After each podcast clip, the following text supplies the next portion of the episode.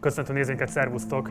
Ez itt a Partizán Pop, a Partizán médiaipari, művészettörténeti, tudatipari talkshow amelyet most egy kihelyezett helyszínen a Colorado Fesztiválon forgatunk. A mai vendégem Vahorn András lesz. Mielőtt azonban bemutatnám őt, mindenképpen iratkozzatok fel a csatornára, ha még nem tettétek volna meg, illetve a lehetőségetekben áll, akkor kérlek, hogy fizessetek elő a Partizánra a Patreon felületünkön keresztül, és akkor nem csak ezt a szerkesztett verziót láthatjátok a beszélgetések, hanem a teljes szerkesztetlen beszélgetést is kezdünk.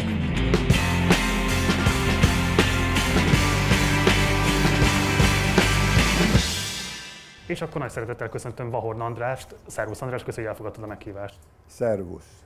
Rengeteg interjú készült veled, és próbálkozom majd nem önismétléssel kell kényszeríteni téged. Egy ilyen vakfolt, amit nem nagyon érintettél az interjúban, vagy próbáltál mindig nagyon módszeresen elkerülni, az a szüleidhez való viszonyod. Ugye édesapád pártitkár volt, édesanyád pedig, jól mondom, kémia tanár.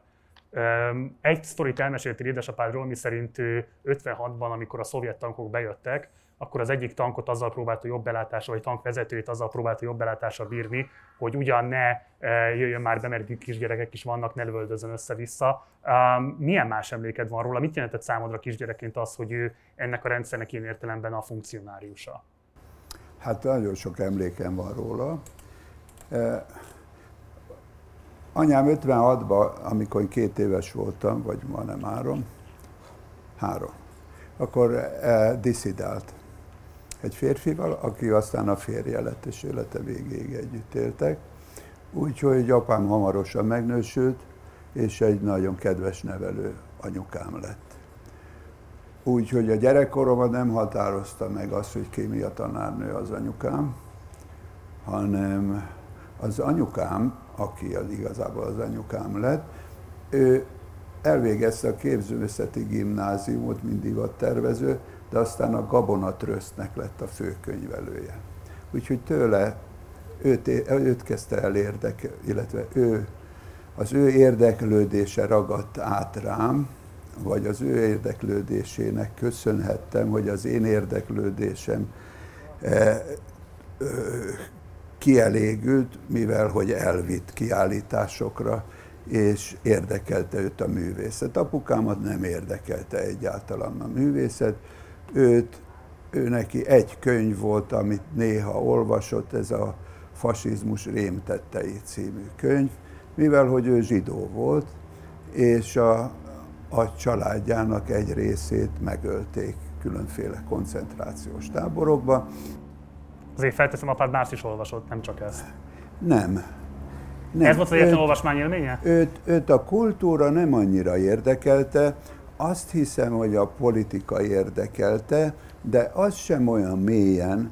Ő azok közé, a zsidók közé tartozott, akik annyira hálásak voltak az oroszoknak, hogy minden mást figyelmen kívül hagytak, és elhitték, hogy a világ legjobb társasága. Ez egy meggyőződéses káder volt? Meg, abszolút meggyőződéses káder volt, pártitkár volt, nem volt gazdag, nem is lettünk gazdagok. A Soroksárjút 36-ban nekünk volt utoljára tévénk, addig átjártunk másokhoz tévét nézni, de mindenünk orosz volt. A fényképezőgépünk, a, a porszívónk, a hűtőszekrényünk, ennivalóinknak is egy része, e, mivel hogy ő azt képzelte, apukám, hogy azok a legjobb dolgok, amiket az oroszok csinálnak. Az ideológiai nevelésedet fontosnak tartotta? Próbálkozott vele? Nem, nem emlékszem, de valószínű.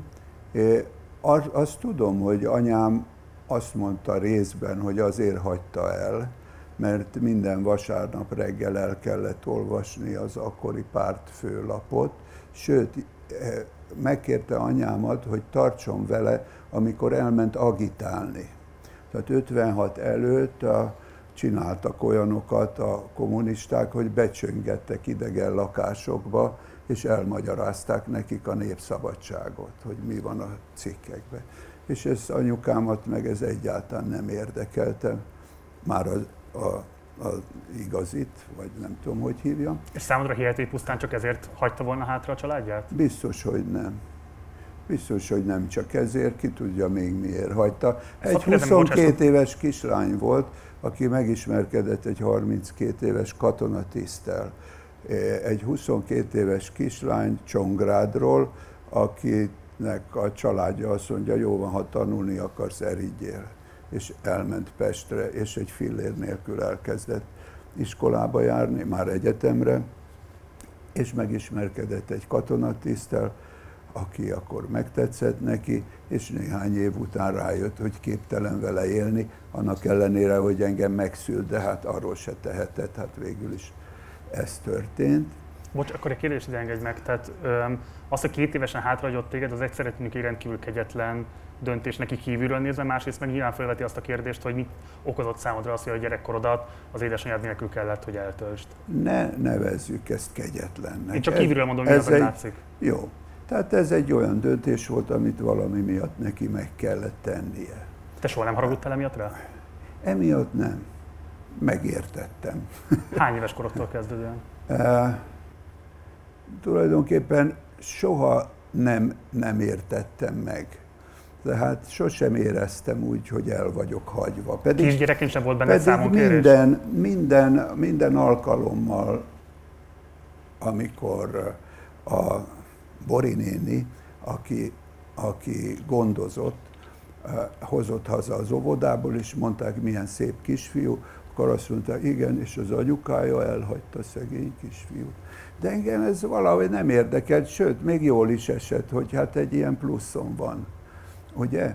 És ráadásul meg ugye lett egy anyukám, aki nagyon kedves volt, és nagyon jó, úgyhogy igazából én, nekem az életemettől több lett, hiszen van egy anyukám, akihoz oda is bújhatok, és van egy másik anyukám az űrbe valahol, akitől minden évben egyszer jön egy csomag, amiben csodálatos dolgok vannak. Miket adtál?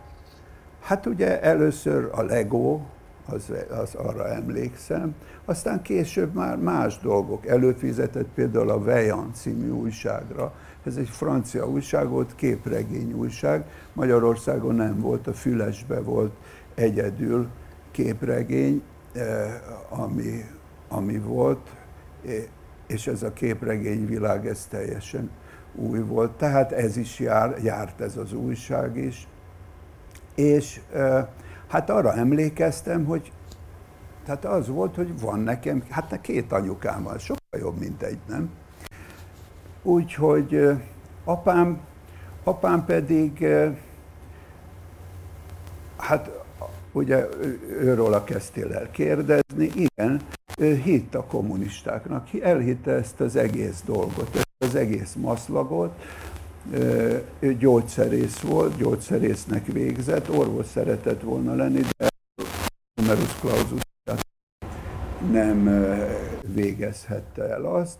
Gyógyszerész lett, és aztán a, mint gyógyszerész a háború után elhelyezkedett a katonaságnál, mégpedig az AVH-nál, mint gyógyszerész. És úgy tudom, az volt a munkája, hogy ellenőrizte a különféle gyógyszerraktárakat. Bocsáss meg, a gyógyszerésznek az AVH-nál felteszem, feladata kellett legyen a különböző kínzásokhoz használt esetleges narkotikumok kezelése, vagy, nem, vagy milyen más feladata volt egy gyógyszerésznek? Erre nem is jut, erre nem is gondoltam, erről sose került szó. Az AVH szerepéről soha nem kérdezted? Tulajdonképpen a, a tudatomban ő már nem is volt, csak egy, egyszeri katonatiszt volt, tehát ő nem. Amikor láttam egy fényképet, amin katonaruhában, hiszen ez 56-ig tartott, három éves koromig. Amikor láttam egy fényképet, akkor ő katonatiszt volt az AVH-nál, és a gyógyszereket, a gyógyszereket e, e, ellenőrizte. Ennyit tudtam róla.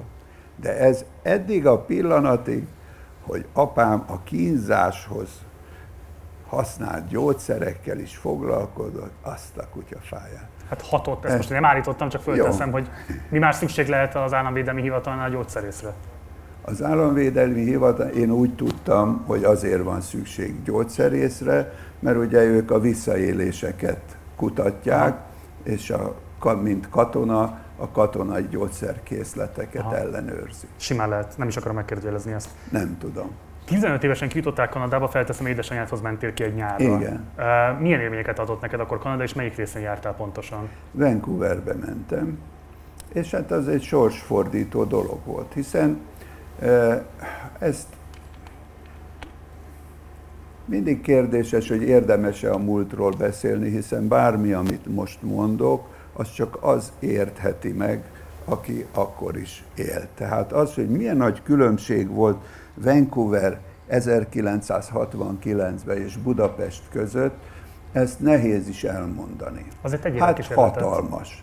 Hatalmas volt, és az érdekessége ennek az volt, hogy amikor, mint egy fiatalember kimentem oda, avval a háttérrel, hogy nyugaton az utcán verik a munkásokat, a négereket bebörtönzik és verik, és, és a kapitalisták mindent elvesznek az emberektől. És jöjjek haza, egész biztos, mert meg fogják próbálni az agyamat majd átalakítani, és jöjjek haza, mert különben édesapámnak nagyon nagy problémái lesznek. Kimentem oda, és kiderült, hogy nem verik a munkásokat az utcán, és a négereket sem, hanem hippik vannak mindenütt, ott dugnak a tengerparton egész éjjel. Tudni, ugye 69-ben a vietnámi háború elől Amerikából fölmentek a hippik Vancouverbe, a nyugati parton. Tehát egy, egy teljesen más volt ahhoz képest, mint, mint amit én hallottam. És hát nagyon tetszett is. Más világ volt művészileg akkor én már készültem arra, hogy művész leszek. De tulajdonképpen még mindig ez a tájképrajzolás, meg hogy tud rajzolni, ez a lényeg, ebben a, ebben a, a, a szférában mozgott a tudatom a, a művészettel kapcsolatban. Nevezhetjük így, de hogy a, a művészet az az lehet, hogy valaki minél ügyesebben megjeleníti a valóságot, valami ilyesmi, egy ilyen világban éltem, és akkor ott anyám elvitt egy kiállításra, ahol a legnagyobb terem közepén volt egy posztamens, és rajta egy kávéskanál. Ez a popart ideje volt. A másik posztamense meg egy teljes üveg. És nem nem is az, hogy megdöbbentem, de nagyon jól esett, hogy ez van. Hogy igen, és meg érthetővé vált, és igen, minden lehet. Tehát kiderült, hogy van egy másik világ is, de nem akkor lett furcsa ez, amikor ezt láttam, akkor ez minden olyan természetes volt, hanem amikor hazajöttem, mert hogy hazajöttem, bármennyire is meg. jó volt. Egyrészt, milyen volt, 15 év után először találkoztál édesanyáddal, nem? Milyen volt az, az első találkozás? Nem tíz év után először találkoztam, 11 éves koromban találkoztam már vele, akkor még nem mert hazajönni, mert olyan hírek keringtek, hogy a diszidenseket majd bebörtönzik, meg, meg nem engedik vissza, hanem Pozsonyba ment ki anyám és a férjének a családja, akivel én is tarthattam. Úgyhogy ott találkoztam először anyámmal, és elég sok csalódást okozott, hiszen hát annyi mindent képzeltem róla, és hát nem volt teljesen olyan. De várj, bocs, okoz a csalódást? Úgy például az első este, hogy megérkeztem, elment szórakozni a rokonokkal, és én ott maradtam a szálloda szobába a testvéremmel, már a fél testvéremmel. És ez például nagyon rosszul esett. Tudod? E, e, anyám aztán az életemben nagyon sok csalódást okozott, de hát ennek így kellett lenni. Aztán ezt, ezt is megértettem később, 50 éves, majdnem 50 éves koromban, hogy ő is csak egy ember. Tehát ahogy mindannyiunknak most lehet egy gyereke valami miatt, mert dugott egyet itt a bokorba. És attól még nem válunk anyává, meg apává. Attól az életünk célja, célja nem feltétlenül oda fókuszálódik. Én megértettem, hogy anyám nak én hát így alakultam. Te azt mondod, hogy nem kíván gyerek voltál? Hát valószínű azt a gondot, amit okozhattam anyámnak, azt ő így oldotta meg. És hát ezt eh, meg kell érteni. vagy meg kell érteni nagyon sokszor, illetve nem kell, nem muszáj megérteni. Lehet ettől szenvedni, vagy, vagy verekedni ezért, de hogy hát minden ember másféle, másféleképpen dolgozza fel azt, ami az életébe történik. És nem feltétlenül jó az a gyerekének. Például ugye én szülő is voltam, vagy vagyok, tehát azért voltam, mert már nagyok a gyerekek, és például ellen, fordítva is gyakran tapasztaltam, hogy mint szülő mindenfélét megpróbálok, és úgy érzem, hogy nagyon sok mindent megteszek, és a gyerek meg úgy érzi, hogy ez neki nem is kell. Tudod? Tehát ez anyámmal kapcsolatban tehát azt kell mondanom, hogy körülbelül, amikor kimentem aztán Kanadába 1990-ben, és ott megláttam, hogy ott ül a széken, rájöttem, hogy ő egy öreg néni, akit idáig hozott a sors, ahogy ott ül. És nem várhatok tőle tulajdonképpen semmit sem. És ezért jöttél vissza? Nem. Nem. De miért jöttél vissza? Bocsáss meg, tehát ott vagy van Vancouverben, hatalmas kultúrsok, de úgy mondod, hogy ez egy pozitív De most össze, ezt, amit most mondok, ezt azt, a azt megértést, ez 90-ben volt. Ja. Ez 69-ben azért jöttem vissza, marha jó volt, csak apám mondta, hogy, hogy őt a börtönbe csukják, ha nem jövök vissza. Ugye nem is lehet érteni, hogy miért mehettem el 69-ben, miért mehetett el egy 15 éves gyerek Amerikába, miért kapott útlevelet. Ez is furcsa volt. Miért kapott úgy útlevelet, hogy közben apám attól félt, hogy, hogy mi van, ha anyám nem enged vissza, mondjuk. Vagy én meggondolom magam. Ez titokzatos, ezt nem tudom. De visszajöttem, és az első nap, amikor kimentem a Soroksári útra, kimentem a Petőfi hídhoz, egy olyan szörnyű világot láttam, ami, amire nem számítottam, amiben addig éltem, mielőtt kimentem Amerikába. De, de most teljesen megváltozott, az emberek szürkék voltak, a barátságtalanok, és aztán ez első látásra ezt lehetett látni, amit addig nem láttam, és aztán egyre jobban megértettem, hogy minden, minden hazugság, mennyi minden hazugság van, amit eddig tanultam. Csak azért jöttél vissza, mert apádat? Abba, így emlékszem, igen. Mert én nagyon szerettem volna ott lenni. De anyám sem marasztalt. Anyámnak is problémás voltam, azt éreztem. Nyilván túl sokat akartam. Én fiatal koromban mindent akartam az élettől. És ezt nyilvánvalóan, amíg nem lettem felnőtt, a szüleimtől vártam. Amikor felnőtt lettem, akkor, akkor mindent meg is szereztem magamnak, amíg tudtam.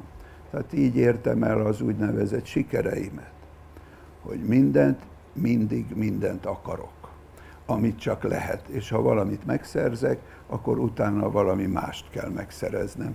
És ez egy folyamatos boldogtalanság, de erő is volt. Nos, tehát nehéz lehetett az én szülőmnek lenni, anyámnak, anyám se tartóztatott, hogy maradjak, és ezért aztán visszajöttem, és attól kezdve legalább egy évig minden este elalvás előtt az kintartózkodás minden napját felidéztem. Olyan fontos volt, és annyira hiányzott. És arra gondoltam, hogy mikor mehetek majd vissza. Megint. De aztán ez elmúlt, mert aztán, mikor megismertem a barátaimat eh, Szentendrén, akkor meg úgy éreztem, hogy én tudok valamit, amit itt senki se tud. És ezt a művészetemen keresztül, hogyha átadom, akkor megváltoztatom az egész világot, és ezért kell nekem itthon maradni. A te művészeted az alapvetően táplálkozik ebből a 15 éves kori Vancouveri tapasztalatokból? Eh, eh, Félreérthető lenne, ha azt mondanám, hogy igen, e, tulajdonképpen az csak elősegített valamit. Én nem hiszek abba, sem a, a történelmi példákban, sem az emberekkel, hogy az emberekkel történt események megváltoztathatják az embereket, ebben én nem hiszek. Én olyan voltam Amerika előtt is és után is. Más is kiment Amerikába, és nem így jött haza, ahogy én. Pedig ugyanilyenek, vagy talán még fantasztikusabb események is érték. Nekem, nekem ez fölnyitotta a szememet, mondjuk. Így képletesen értve is, vagyis, hogy ott volt a szemem, de nem volt még fölnyitva.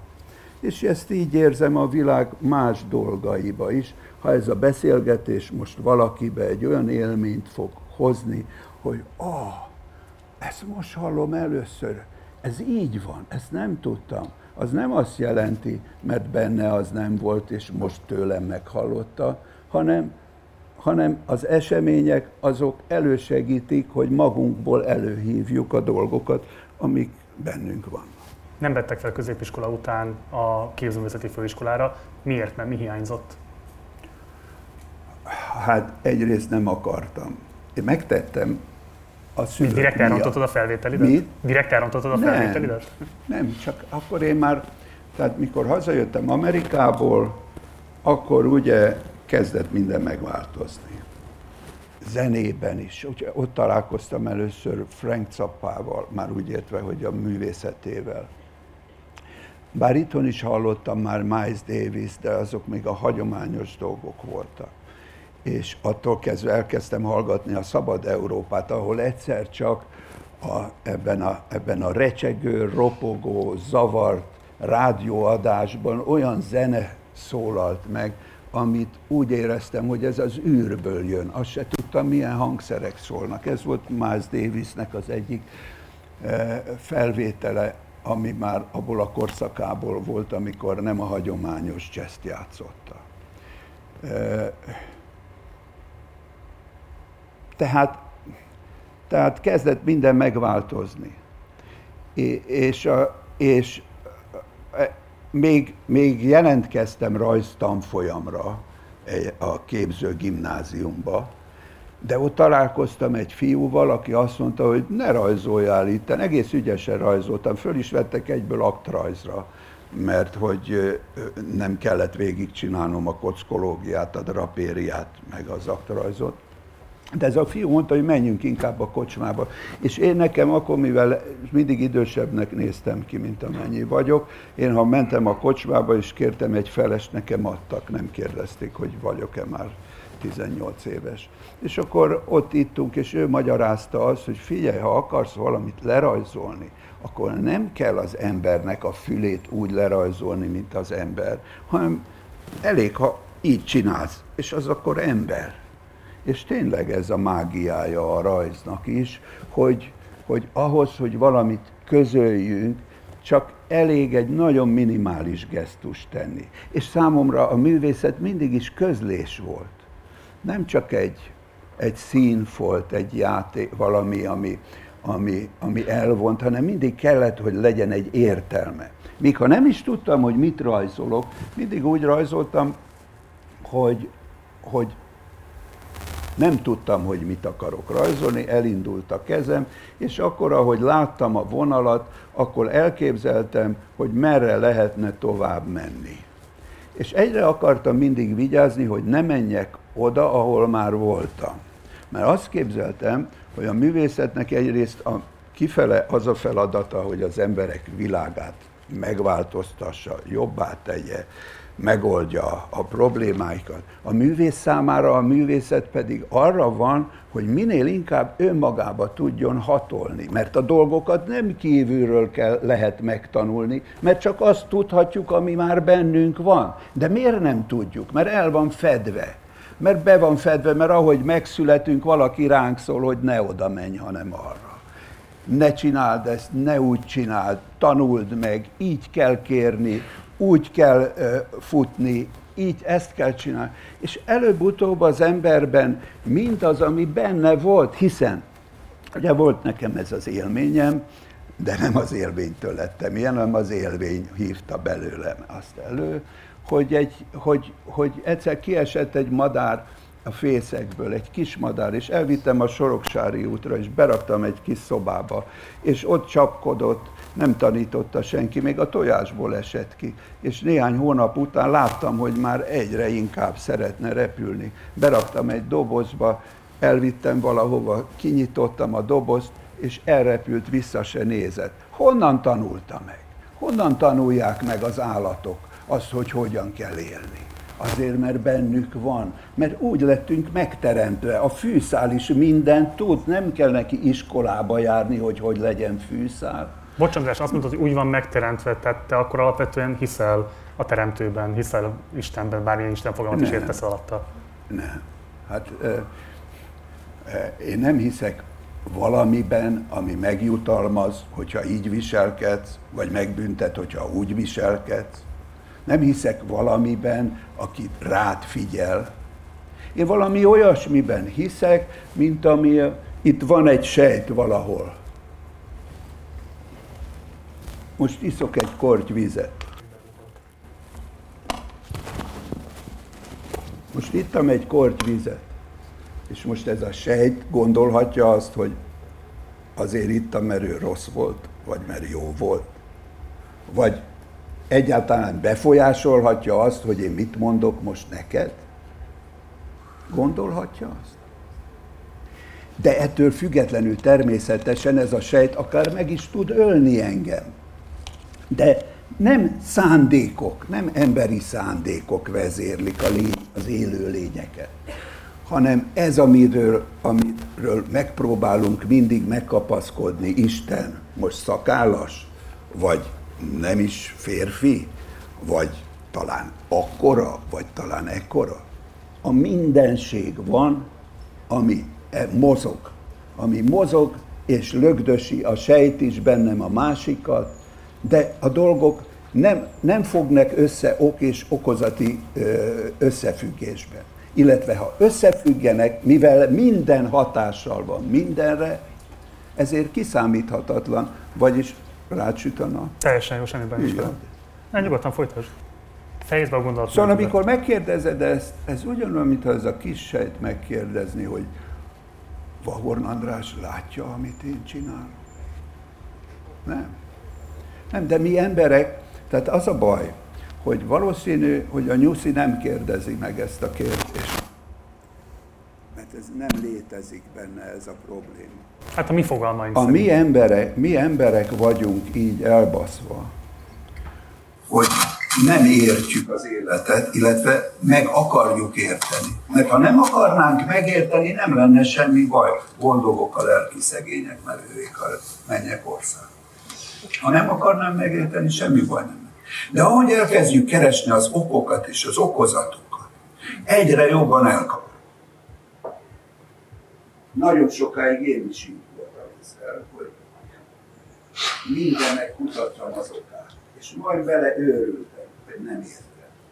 És akkor egyszer csak a Sunset Boulevardon van egy híd, már azon a részen, ahol a mexikai negyed van, és akkor rájöttem arra, hogy mindennek olyan sok oka van, hogy nincs oka. Mert a végtelen sok, ahol ugye nem lehet megjegy, meg, kijelölni egyet, akkor nyugodtan mondhatjuk azt, hogy nincsen oka a dolgoknak.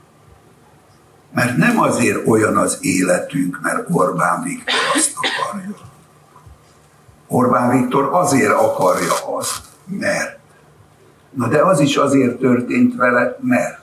És aztán az is azért történt vele, mert. És így mehetünk a végtelen, a végtelenig el, és akkor azt kell mondom, hogy nincs egy ilyen definitív ok, ahol miért azt, hogy nincsenek döntések sem. Döntések vannak. Igen. Döntések vannak. Mondhatjuk azt, hogy most így dönt. Érez jól magad az, hogy Te úgy dönthetsz, jó, fölrakod a lábod, a nyaklevest kapsz, hogy leesik az. És ott van még az Hogy miért tetted ezt? Ezt lehetne azt mondani, mert szeretem a rendet. Ugye? És akkor mondhatjuk azt, na de miért szereted a rendet? Te miért nem szereted a rendet? Azért, mert édesapám mindig azt mondta, hogy rendnek kell lenni. Vagy azt válaszolod, azért, mert édesapám nagyon rendetlen volt. És ezért én szeretem a rendet. Ugye ez a klasszikus példa. Géza, miért ölted meg Bélát? Mert nagyon nehéz gyermekkorom volt. Éjjel-nappal ütöttek, vertek, és ezért gyilkos lett. Megkérdezték a Clinton elnök, elnök úr, hogy lehet, hogy ennyi minden csapáson keresztül, ennyi minden rángatás után maga még mindig ilyen pozitívan áll az élet. Mert nagyon nehéz gyerekkorom volt. Éjszakára kiraktak az alkoholista szület. Tehát, hogy minek mi az oka, ezt, ezt nagyon nehéz. Illetve nem nehéz, nem is nagyon érdemes. Jó, fogunk még erről beszélni, de most menjünk egy kicsit tovább, mert van egy nagyon izgalmas korszaka ott az életednek, ez a 10-es évek vége, 20-as évek eleje, amikor te igazából becsatlakozol egy formálódó kézművészeti társaságba. Ugye volt ez a elhíresült Melaya Happening, amit szeretném, hogy elmesélni pontosan, mert szerintem nagyon kevesen tudják, ez egy rendkívül fontos művészeti esemény sorozatra lehet így fogalmazni, ami igazából később aztán a Vajda Lajos stúdiónak a megalakulását okozza. Hogyan és miképpen jött létre ez a Nelaya Happening? Egyáltalán mit jelent az, hogy Nelaya? Nem tudom. És azt sem tudom, hogy hogyan jött létre. Nem voltam ott. Illetve ha ott lettem volna, akkor is csak emlékeim vannak. De amit tudok róla, és az nem biztos, hogy úgy van. Mint ahogy bármi, amit mondok, az nem biztos, hogy úgy van. Csak én képzelem azt róla. Ez, amit kérdeztél, azt tudom mondani, hogy én ebben akkor találkoztam, mikor már ez nem volt. Azóta később megismerkedtem Evzámó Istvánnal és a barátaival, csatlakoztam hozzájuk, és akkor volt egy, egy történelmi időszak.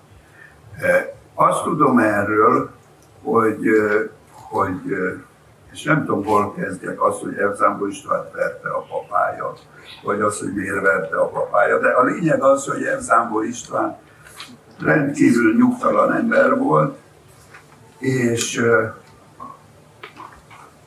és legyünk költőiek. Ugye az irodalom azért szép, mert kirakad egy dolgot az életből, és akkor attól úgy néz ki, mint hogyha úgy lenne. Evzámbó István nem találta a nyugalmat életében, elküldték mindenhova Németországba, hogy ott tanuljon, aztán elküldték Kecskemétre, és ott találkozott egy emberrel, Felugosi Lászlóval, aki különös művész volt, olyan műveket hozott létre, amilyeneket még senki se látott. Ír verseket, és volt ez nagyon megihlette, ettől kezdve ő is ezt elkezdte csinálni, mint az előzőkben mondtam, nem azért, mert látta, hanem mert előhívta, ő benne is ez benne volt, csak ő még akkor nem tudta, hogy ilyet is lehet, lehet olyat is csinálni, hogy olyan mondatokat mondunk, aminek nincsen értelme, és ettől aztán nagyon izgalmas lesz, mert akkor bármit beleképzelhetünk. Ugye? Tehát, ahogy a, ezért is szerették az emberek aki szerette a bizottság zenekarnak a szövegeit, mert ottan e, olyan mondatok voltak, amit nem érthetünk ugyan, de beleképzelhetünk, ugye? Amikor pedig kígyókkal álmodom, úszva mély szobák vízében, milyennek az értelme? De, de, de van egy érzésünk belőle. És mindannyiótoknak, vagy elég sokatoknak lehet egy érzelme, érzése, ami csak a tiétek, a másik már nem azt érzi.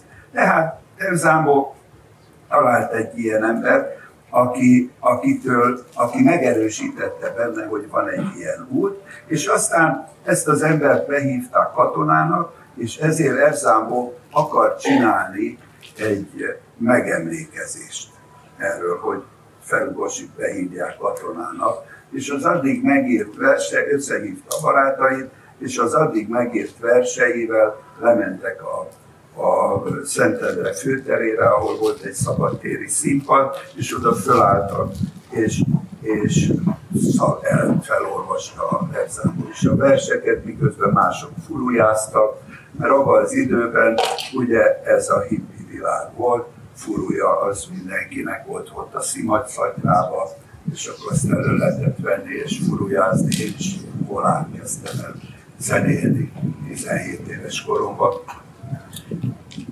És amikor ott szavaltak ezen a kiürült, éppen nem működő szabadtéri színpadon, arra járt egy rendőr. És ez a rendőr azt látta, hogy előadás van, de hosszú hajóak ülnek fönn a színpadon, közben zavarják a műsor. És oda ment és elkezdett igazolt maguk, miért ülnek ott, szálljanak, nem szar. Akkor igazoltassák. És elkezdődött egy húzavona, a rendőrt körbevették a fiatalok, a rendőr azt írta, hogy egy előadást ö, ö, véd meg ezzel, tehát segít elő. Valaki ezt meglátta egy emeleti ablakból, és kihívta az URH-t. URH-nak hívták ugye a rendőröknek az autóját, akkor még nem minden rendőrnek volt autója, tehát a, roham, a rohamkocsit, és akkor aztán pikpak, bevittek egy pár gyereket, akik a legjobban szívoztak, bevittek a rendőrségre. Elszámba addigra már elhúzott onnan, jött később a, a munkahelyén, mert volt munkahelye, éjjeli őr volt, a Szentendrei strandon, onnan vitték el. És elkezdődött egy kutatás, hát, hogy kik ezek, mert ugye érthetetlen volt, hogy akkor most miről is van szó. Mit szavaltak? Petőfi? Nem az én versenyem. Mi van rajta? Konyhagyeplő Mi ez? Maga miért nem beszél értelmesen? Valami titkol? Házkutatás történt. Elzámolnak olyan könyvei voltak, amiben összegyűjtötte addigi életének a marad, a, a, a tárgyait, vonatjegyeket, kis újságkivágásokat, fényképeket, és ugye tanulta azt is, hogy a szürrealisták kivágtak egy újságból szavakat, összerázták, és ebből egymás mellé rakták a véletlen szavakat, ezt lehet nevezni versnek. Na, ezt is csinálta. És volt valami három vagy négy ilyen nagy könyve, a rendőrök elkezdték olvasni, mi ez itt? Maga mivel foglalkozik? Nyolc hónapig be volt zárva, Erzambó és Matyófalvi Gábor és még más is, vizsgálati fogságba. Közben Erzambó olyan válaszokat adott a rendőröknek, hogy felmerült a gyanú, hogy nem is normális. Ezért ideggyógyászat, ideggyógyintézetbe zárták, és ott figyelték meg. Elmondták neki, hogy nem mondja meg az igazot, fölakasztják. Nyolc hónapig volt itt, amikor valaki szólt, hogy ebből elég, csináltak egy tárgyalást, ahol elítélték őket egy évre, mivel már nyolc hónapot nem voltak, ezért kiszabadultak a tárgyalás után, de priuszuk lett közbotrányokozásért, ami körülbelül így volt leírva, és Matyófalvi Gábor egy nagy bőröndöt cipelt az utcán, és jól hallhatóan azt mondta, lófasz, én ezt nem viszem tovább. Egy évre elítélték. Ennek a híre jutott el a Kárpátia presszóba hozzám, ahol én üldögéltem 17 éves koromban minden este, mert ott ültek a pesti művészek. Én nem számítottam közéjük, mert én nem jártam főiskolára, nem jártam művészeti iskolában sem, illetve rajztagozatos, ez mindegy. Tehát itt olyan művészek ültek, mint Szent Jobi, Erdélyi Miklós, akik egy másik asztalnál ültek, én az alkoholisták asztalánál ültem, ahol szintén részben művészek, részben zöldségesek, és egyéb olyan emberek ültek, akik nem voltak hivatalosan művészek, de érdekelte őket ez a légkör, és engem is érdekelt. Én is alkoholista vagyok, már mondjuk nem iszok 25 éve, de hogy, és nem is tudtam, hogy az vagyok, de én nekem is mindig, ha beszélgetni akartam, kellett, hogy hívjak. És ezért aztán minden este ott ültem, és ekkor megjelent Adamis Béla, Adamis Béla, aki még mindig él, és ő neki az volt a feladata, azt a feladatot vállalta magára, hogy viszi a híreket. Ugye abban az időben az underground világnak nem volt hírmondója, a hivatalos médián kívül semmi nem volt sok, egyáltalán törvénybe ütközött volna az is, hogyha háromszor lemásolsz, lemásolod ugyanazt a lapot, ugye nem volt telefon se, nem volt semmi, tehát erre volt Adam is Béla, aki jött, hogy elszámból kiszabadult a börtönből, és október első vasárnapján lehet menni és kirakni a képeket a Szentendrei templom térfalára. Ez megint egy külön, különleges dolog volt, mert ez is tilos volt. Azt is el kell hozzá mondani, hogy abban az időben egy ember nem mondhatta azt, hogy én művész vagyok, mert nem volt beírva. Ha nem volt beírva a személy igazolványába, akkor nem lehetett művész. Nem rakhatta ki az alkotásait sem az utcán, se sehol se. Nem, rak, nem voltak galériák, és a múzeumokba pedig nem fogadtak olyan embert, akinek nem volt erről papírja. Egy papírja, csak tehát, hogy kiszabadul a börtönből, egy vers felolvasása miatt. Miért az az adekvát reakció, akkor most akasszunk ki képeket, hát ha ennek is lesz valami hasonló hatása? Nem. Nem. Elzámborról tudni kell, hogy egy rend, egy különös ember, aki nem befolyásolnak, az élet eseményét. Illetve talán azt se tudja, hogy ki a miniszterelnök. Lehet, hogy tudja, de nem lényeges. Ő egy öntörvényű ember, aki, aki ezt az egészet biztos egész másképp is mesélni el, és egész másképp csapódott le benne, mint ahogy más ember vele csapódott. Azt is tudjuk, Ebzámbó még öregebb is, mint én, de nagyon ritkán mesél ezekről a dolgokról. Nem is érdekli, nem hősködik azzal, hogy a börtönbe zárt. Mert ezt száma, ő másképp fogta fel. Na ugyanígy ezt is, hát mi ne rakjuk ki? Ő nem akart ellenálló lenni. Neki ez nem egy politikai esemény. Hát rakjuk ki. És gyertek, ti is rakjátok ki. Ezt ő nem hirdette meg, nem csinált erre egy mozgalmat, de oda is Béla ott volt, amikor ezt kitalálta. És ettől kezdve az egész ország megtudta, hogy ha művész vagy, művésznek hiszed magad, de nincsen papírod, ha ki akarod rakni a képedet, erre a világon egyetlen egy nap alkalmas lesz, október első vasárnapja, Szentendrén.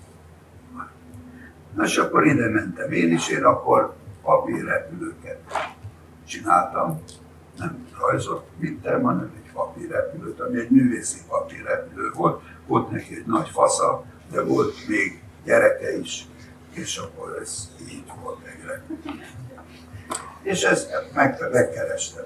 Tehát ez nem volt, aki mondta, hogy persze, és ettől kezdve én beköltöztem számhoz, később elvettem feleségül a testvérét, és ettől kezdve 15 évig elválaszthatatlanul voltunk, együtt állítottunk ki, csak együtt, külön nem is, Zámbó Felugosi. És aztán ebben, ebbe jött bele aztán a bizottság zene.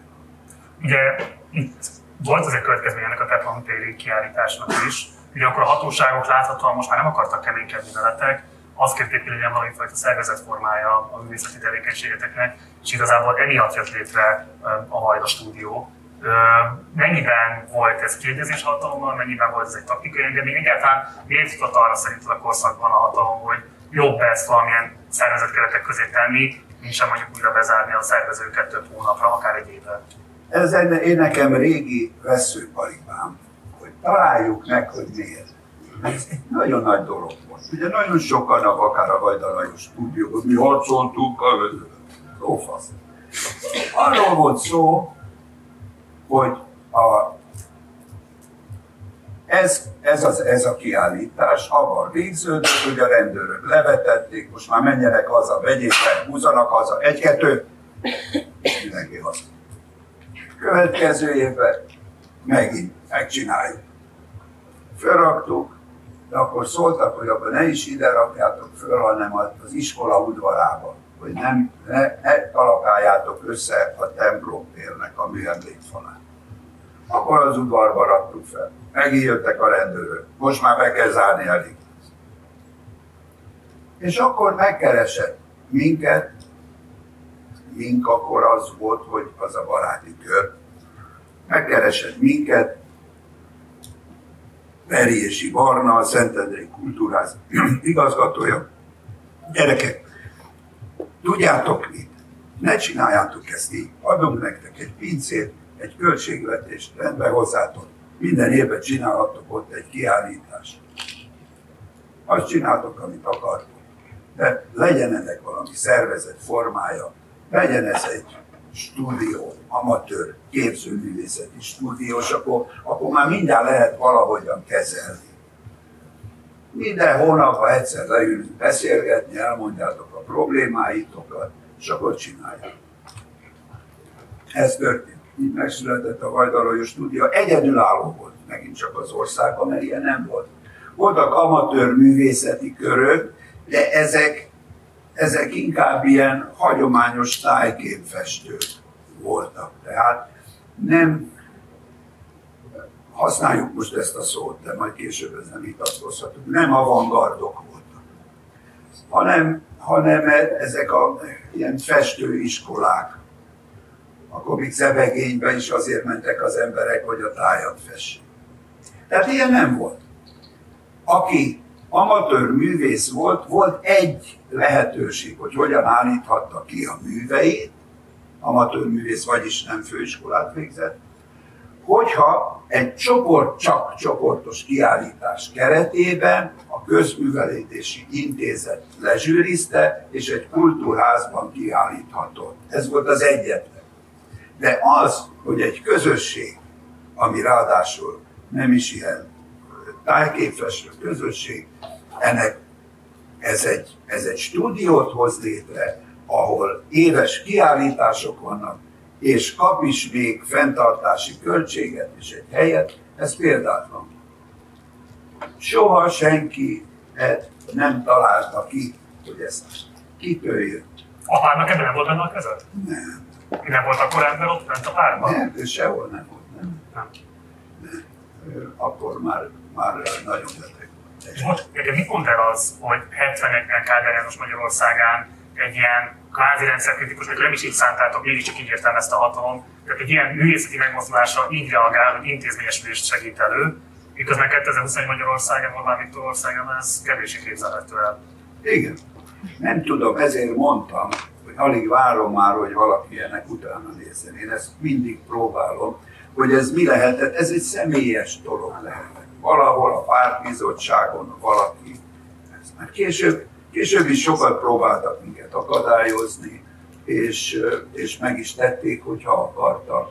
Itt, itt se, de, de hogy ez miért születhetett meg, és hogy kitől, jó lenne megtalálni egyszer. Ha a lénye az, itt persze nem arról volt szó, és most nem arról volt szó, hogy itt bármit lehetett csinálni, mindig volt zsűri. És a zsűri megjelentek nyakedvös, fehéringes emberek. A zsűri persze egyébként nem csak a mi kiállításunkon, bármilyen művész csinált Magyarországon kiállítást, az egy zsűrinek kellett, hogy engedélyezze. Olyan rafináltan csinálták, persze ez az egész rendszer a szovjet rendszerből volt átvéve, hogyha volt egy városban egy festőművész, akkor annak a kiállítását egy festőművész barátja zsűrizte. Ilyen módon mindenki utált mindenkit. Minden művész, minden művésznek az ellensége volt.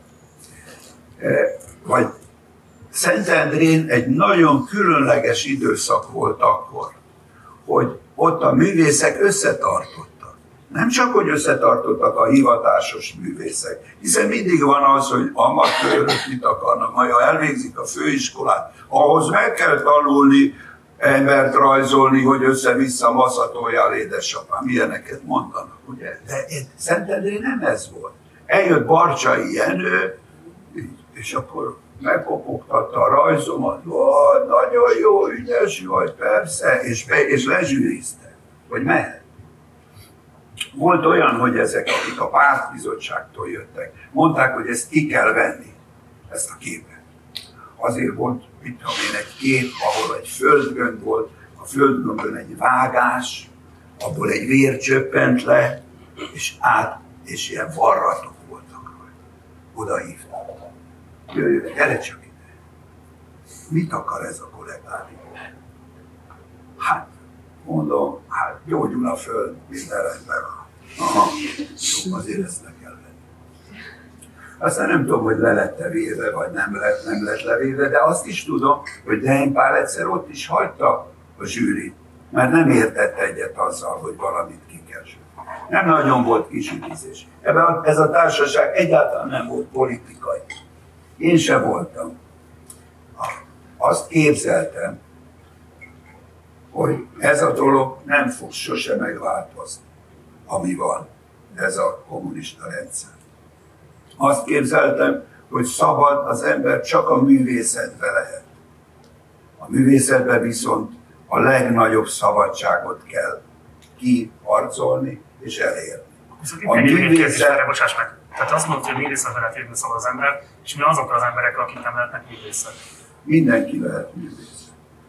Mindenki lehet művész, aki magát annak tartja. De, de aki... Hát hagyd mondjak egy példát. Ha itt van ez a kerítés. Ez művészet? Tőlem kérdezed? Nem, bárkitől. Művészet ez a Igen. Nagyon érdekes. Ez művészet. Nem az történt, hogy valaki vett egy dróthálót és ide kifeszítette, hanem vacak léceket, még avval is tett érdekessé, hogy még vacakabb hulladékokat rászögezett a tetején. Ezáltal ez művészetté emelkedett. Milyen érdekes ez. Azt csinált, amit akar. Nem azt mondta, hogy kerítés, azt úgy kell megcsinálni, hogy egy 4x6 méteres területre vásárolunk egy ilyen térfogatú, olyan köbméter, ennyi van, hanem amit látott, talált és megcsinált. Ez a szabadság. Bocs, én nem is a képességek alapján kérdezem, hogy ki az, aki lehet művész, nem lehet művész, de hogy azért nagyon sokan vannak akadályoztatva, hogy például mondjuk kerítés népszerűséggel foglalkozhassanak. Nekik akkor milyen szabadság élményt jelentett 70-es évek Magyarországán? Várj, várj festeni lehetett. Azt festettél, amit akartál, csak nem állíthattad. De nekünk ez nem is volt érdekes. Sem az nem volt érdekes abban az időben, hogy mennyi pénzt kapunk egyre. Nem is gondoltunk arra, hogy mi ezért pénzt kapunk. Eszünkbe nem jutott. De maga a kiállítás sem volt olyan fontos, hiszen az emberek meglátogattak bennünket. Naponta csöngettek pomázon, szeretném megnézni a rajzaidat. És megnéztem és ott ültek két és fél órát, és nézegették a rajzaimat, és utána elmentek. Föl sem erült, hogy vásároltok, vagy nem. De is. Egészen más dolog volt ez. Na, tehát, mivel úgy tűnt, hogy a rendszer megváltoztathatatlan, legalábbis én így gondolom. Tehát ne higgyétek azt, hogy mindenki, én most csak arról beszélt, amit én képzeltem. Úgy képzeltem, hogy megváltoztathatatlan, ezért a művészet az egyetlen, amiben azt csinálhatok, amit akarok. Persze nem csinálhattam volna, a filmrendező vagyok, mert ahhoz nagyon sok pénz kell, ezért aztán az a terület nem is olyan volt. De mint zenész, azt fújhatok a szakszofonomon, amit akarok, azt rajzolhatok, amit akarok, aztán, hogy azt ki, kiállítják, megdicsérik, írnak-e róla, az nem érdekel ez volt a művészet számomra. És ez volt az értelme. Oké, okay. az első kritikai sikerült is egyébként a Vajda stúdióban maradtad, és a kiállításod után így írt akkor a magyar ifjúság rólad.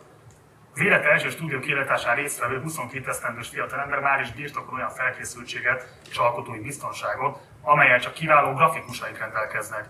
Precíz és tudatosan átgondolt szerkesztési rajzain mint például az előadás utolsó percei című, líraian groteszk figurák csapnak össze, mint egy kigúnyolva Shakespeare királydrámáinak modern környezetben helyezett alakja. Igen. Hát ez volt az első tanulság életemben, hogy tök mindegy, hogy kinek tetszik vagy nem. Úgyse azt látják az emberek, mint amit én akarok. Ez nem egy stúdió, nem egy Vajdalajos stúdió kiállításom volt, hanem a Nemzeti Galériában.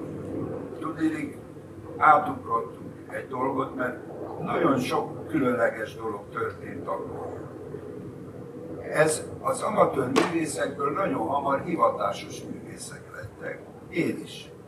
Azért, mert egy szentendrei művész abban az időben, Farkas Ádám, vezetője volt a Fiatal Művészek Stúdiójának. A Fiatal Művészek Stúdiója azért eh, jött létre, hogy a főiskoláról kikerült művészeket támogassák. Ösztöndíjakkal, kiállításokkal elindítsák őket a pályájukon.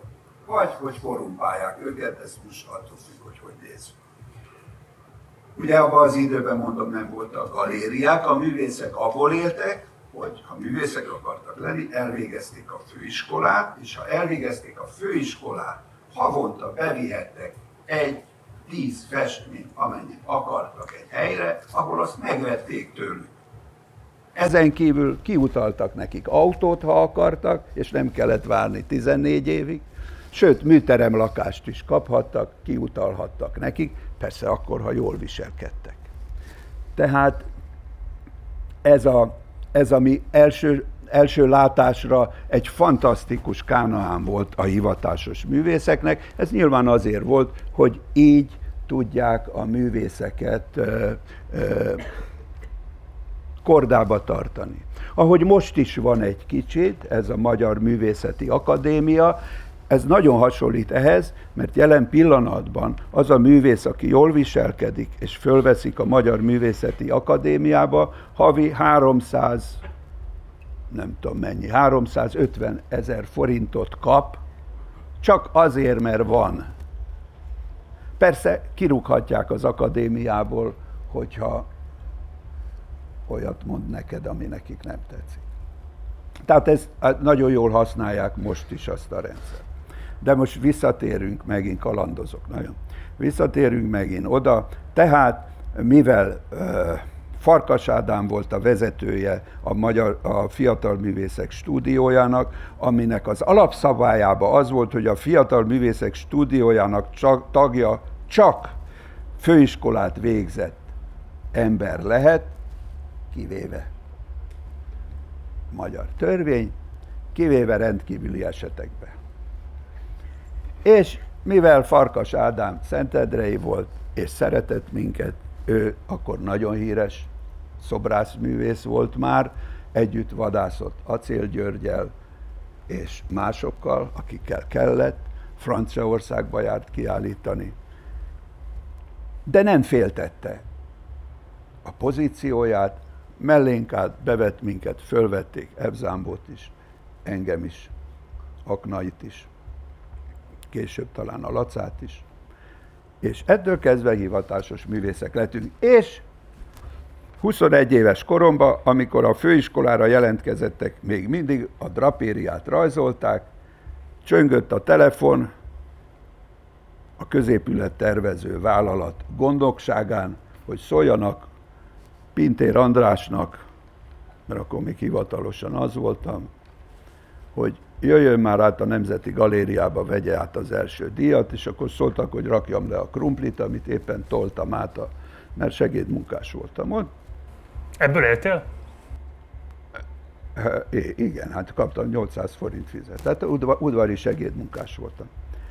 Ugye azt is tudjuk, hogy abban az időben kellett dolgozni is, muszáj volt, mert különben a rendőr elvitt közveszélyes munkakerülésére. Ezért én segédmunkás voltam, a Laca homokőr volt, ami azt jelentette, hogy a Szentedrei városgazdálkodásnak kellett egy ember, aki megnézi, hogy az építkezésekre kirakott homok, dombokból mennyi hiányzik, és akkor ezért lehetett kapni szintén 800 forintot. Volt, aki patakőr volt, aki végigment a Szentendrei patakon, és ott nézte, hogy mennyire szemetes. Én segédmunkás voltam, persze később azért én elhelyezkedtem, eh, mint grafikus, tervező, és így tovább. Tehát néhány évig még dolgoznom kellett. De hogy és ez a, a? Ez, visszatérve, amit kérdeztél, ez a kritika, ez akkor jelent meg. Megkaptam az első díjat egy rajzomra, ami mit tudom én, mit ábrázolt, kaptam egy ilyen fantasztikus kritikát rá, amiben a kritika írója valami Shakespeare-i királydrámákról beszél, ami nekem eszembe se jutott. És attól kezdve már a dicsőség is kétes volt számomra, hogy vajon a csak, csak abba bízhatok, abba abba a díjba, amit én adok saját magamnak. Ugrunk egy kicsit az időben, és nézzük meg most egy rövid bejátszásban azt, hogy hogy nézett ki a koncertje annak a formációdnak, amit talán a leghíresebb alkotásod, az alkotótársaiddal közösen az életedben mindez idáig. Nézzük meg, hogy az Albert Einstein Bizottságnak az egyik korai koncertje hogy nézett ki, és aztán beszélgessünk magáról a formációról. Jó.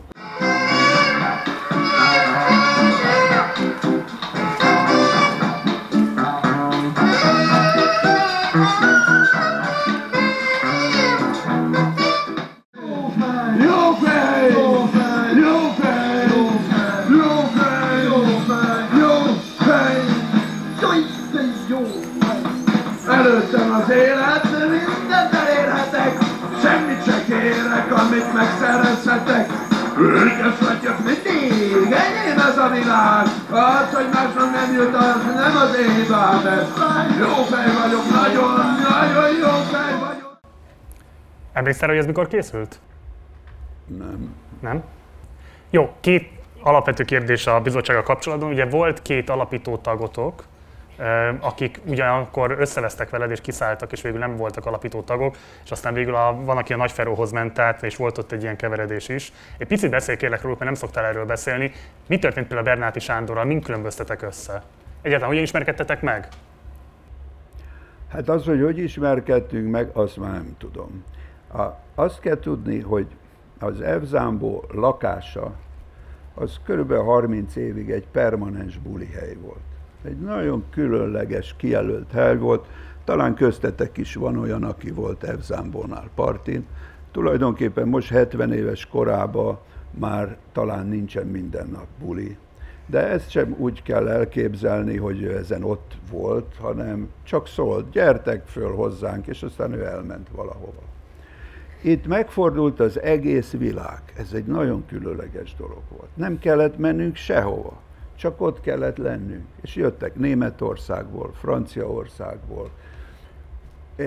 Annak ellenére, hogy senki nem törődött ezekkel a vendégekkel. Tehát ez nem azért volt, mert az Evzámból nagyon szerette a vendégeket, vagy foglalkozott velük. Mondom, gyakran azt is mondta, én most lemegyek, iszok egy felest a kocsmába, csak maradjatok, és aztán ki tudja, hogy visszajött. Ez egy kijelölt helye volt a világnak körülbelül, hát ebben az időben egész biztosan, aztán én elmentem Amerikába, és mikor visszajöttem, még mindig láttam, hogy még mindig folynak ottan a buli. Na tehát, hogy kit hogyan ismertem meg, ezt nem lehet tudni. Hát valószínű ott valamikor. Ez reggeltől estig tartott ez a, hát nem buli, de hát amikor fölébredtünk, akkor, akkor elkezdtünk zenélni, furujázni, zongorázni, inni, beszélgetni. Valaki jött, és akkor a valakihöz jött még valaki, aztán az elment, és így ment. Bernát Y. Sándort úgy ismertem meg, amennyire emlékszem, hogy Bernát Y.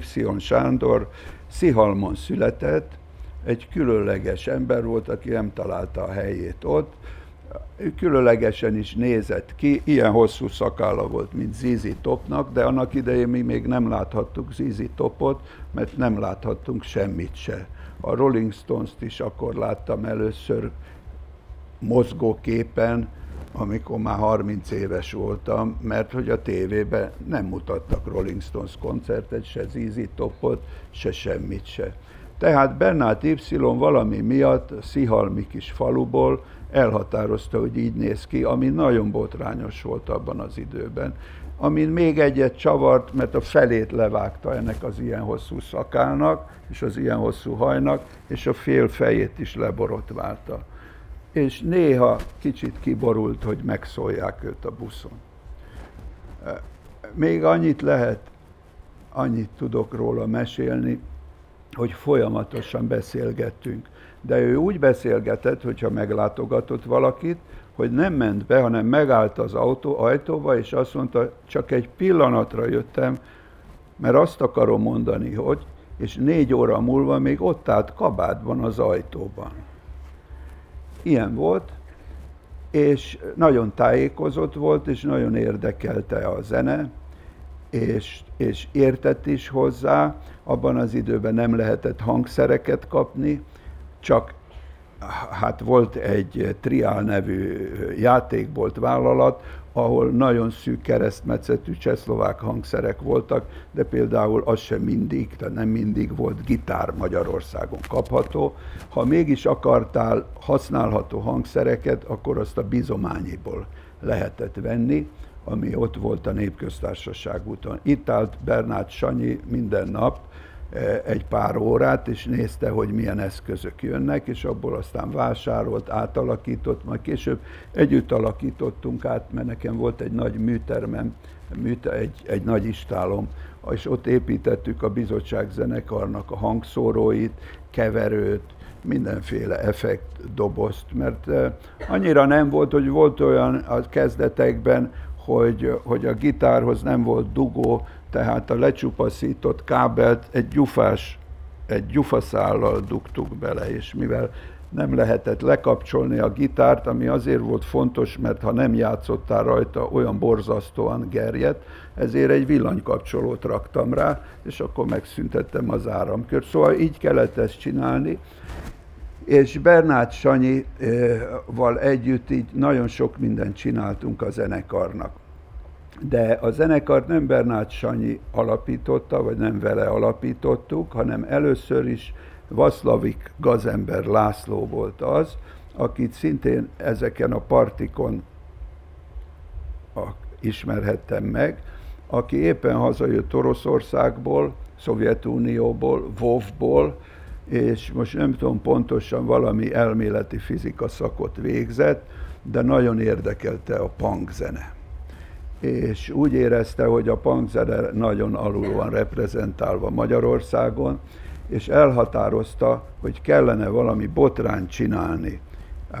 Ugye, hát csak úgy egy zenekar nem léphetett föl sehogy se. A tehetségkutató versenyek voltak azok a lehetőségek, ahol egy tök ismeretlen zenekar bemutatkozhatott. Ezért Vaszlavik, aki ismert minket, mert mi össze-vissza zenéltünk addig is, arra gondolt, hogy mi mindenre kaphatók vagyunk, menjünk el egy ilyen tehetségkutató versenyre, játszunk le jól számokat, unalmas blues számokat, amivel biztos bejutunk abba a döntőbe, ahol már tévékamera is van, és akkor elénekeljük a basszájba a kurva anyád, és menj el a büdös picsába című számunkat, és hogyha ki lesznek erre borulva, akkor azt mondjuk, mi vagyunk a bizottság, mi döntjük el, mi vagyunk a legjobbak. Ez volt a mesterterv, és erre összeálltunk, összeállt Vaszlavik, azt nem tudom, hogy a Sanyi még az elsőben nem volt benne, de a, még a Ramses dobolt, Felugosi akkor ebben nem is énekelt, mert ő nem tud énekelni, hanem mert hogy blues kellett volna játszani. Ebzámbó, és talán a Horányi Sanyi volt a, a másik gitáros, de nem vagyok benne biztos. És akkor ezen a tehetségkutató versenyen csúfos, ez csúfosan végződött, mert még azt a szarszámot se tudtuk eljátszani. Úgyhogy, de de ez a név, hogy bizottság nagyon tetszett mindenkinek. Még hozzátenném azt, az emlékek kedvéért, hogy a tehetségkutató versenyben Brody János is ott volt az Illés zenekarból, aki régóta szimpatizánsa volt a Vajda Lajos stúdiónak, járt a kiállításokra, és ő azt hitte, abban reménykedett, hogy ez valami érdekes avantgard esemény lesz, úgyhogy minket rakott legutoljára, és elmondta a zsűrinek, hogy ez most marha jó lesz, de cserébe a Trillis Gone Away című B.B. King számot énekeltem sikertelenül ebbe. És akkor ezek után, de elkészült persze a baszályba a kurva anyád is, meg a lány kéne nékem, meg még egy-két dolog, illetve hát ott volt a, a Laca, aki ugye nem csak, hogy énekelni nem tud, hanem, hanem a ritmus se érzi igazán, de ez nekem nagyon tetszett. És akartam, hogy, hogy, hogy énekeljen, és ebben zseniális volt. Olyan, olyan extázist hajtott végre a színpadon az első pillanattól a végéig, hogy mindegy volt, hogy ezt minek nevezzük, éneklésnek, ordítozásnak, idegösszeomlásnak. Ez az embereket lenyűgözte, hiszen Más lehetőségünk nem is volt, nem zeneileg. Ezt most hallottátok, hát ez borzasztó, ha most így őszinték vagyunk, akkor... A felvétel minősége ideális. De ez nagyon jó felvétel minőség volt. Tehát ennél csak rosszabb lehet. Az, ami az embereket megfogta, és ezt azért mondhatom így, mert többen már mondták nekem, az a szabadság volt. Az, hogy itt minden van, és minden lehet, és ennek ti tanúi lehettek. Eljöhettek. Volt, aki be se jött a koncertre, kint volt a, a, a, a, a büfébe, de kint volt ezer ember is mindig. És az volt a lényeg, hogy együtt vagyunk egy olyan eseményen, amin ezek itt játszanak, ami egész más, mint ami van, mert és megmutatja, hogy mindent lehet. Na, de András, várj, bocsáss meg, ne táncolj el, tehát mi történt Bernát Y. Sándorral, és mi történt Vasszlavikkal? Igen. Személyesen különböztél össze velük, és ha igen, akkor Személyesen, mi? igen. Én különböztem velük össze, mert abban az időben, ahogy már korábban is mondtam, én úgy éreztem, hogy mindent, mindenre képes vagyok, és mindent is meg kell tennem, amit akarok. Mindig úgy éreztem, hogy ez a művészet érdekében van. És például a gazember azt szerette volna, hogyha nem ordítozik össze-vissza a laca, hanem ilyen programzenéket játszunk a, a táncház ellen, a pankkal szemben, tehát ilyen zenei harcot vívunk. Én pedig, ahogy mondtam, azt képzeltem, hogy a művészet lényege a szabadság.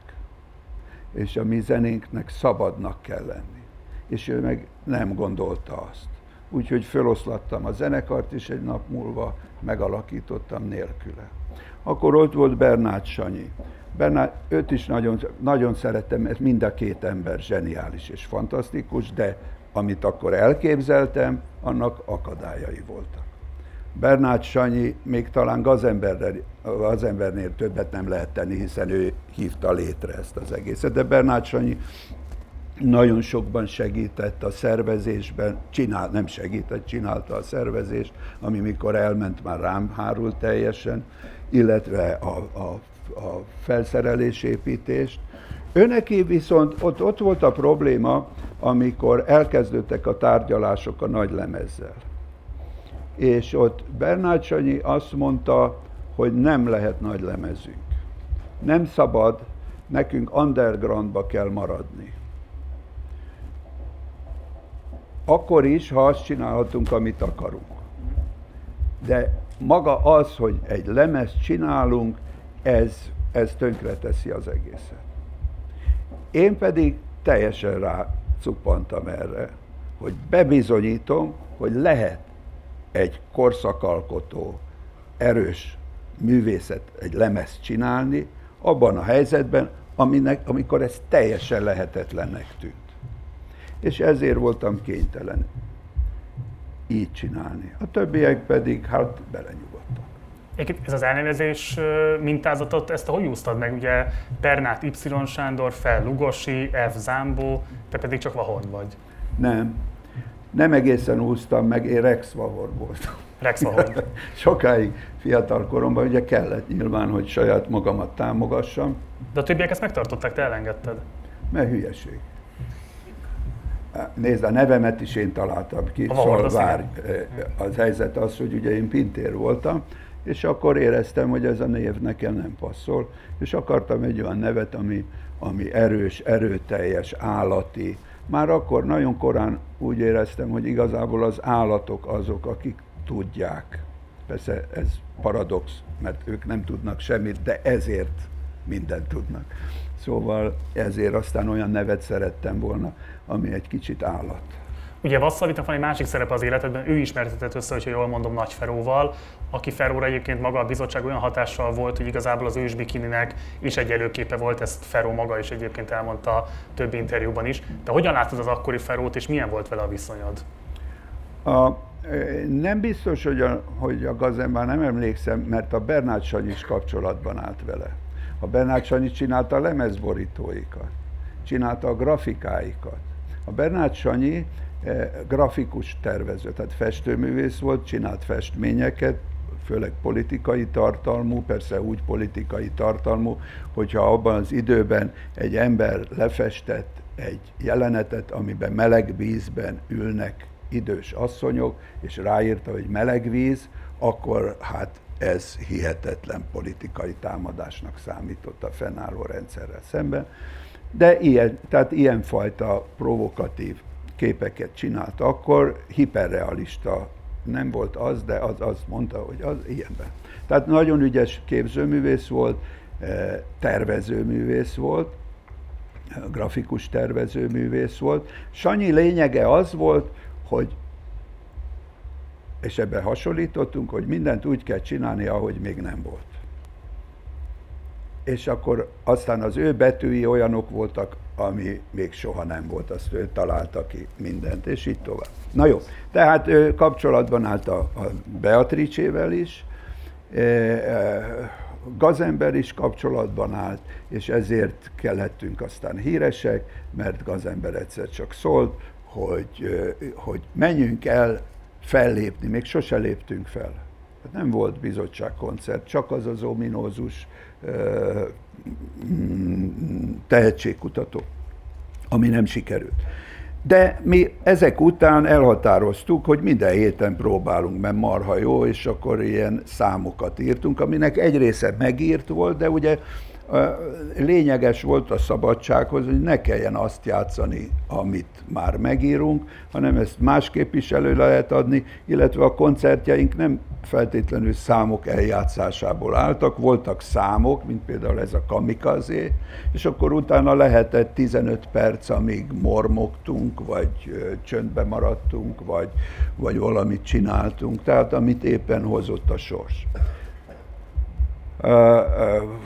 fölvettük ezeket kazettára, ezeket a próbákat, és ezt a Vaszlavik odaadta a Nagyferónak, a Nagyferó pedig éppen szervezte a Fekete Bárány Fesztivált, a Fekete Bárány Fesztivál az akkori Fekete Bárány zenekarok voltak. Ezek úgy voltak fekete bárányok, hogy tulajdonképpen sokat turnéztak, mindenütt fölléphettek, de a rádióban nem szerepelhettek, vagy a tévében. De igazából, és akkor volt néhány hely, amikor azt mondták, hogy mégse lehet, de azért mentek ezek a zenekarok, Fekete Bárány Fesztivál, P-Mobil, Nagyferó, Hobo Blues Band, és még nem tudom melyik, és kellett nekik előzenekar. Az akkori technikai feltételek mások voltak persze, mint most, Szóval akkor úgy volt, hogy az előzenekar arra volt, hogy azon állították be a cuccot, ami nagyon szar volt, tehát az előzenekarnak nagyon nehéz dolga volt,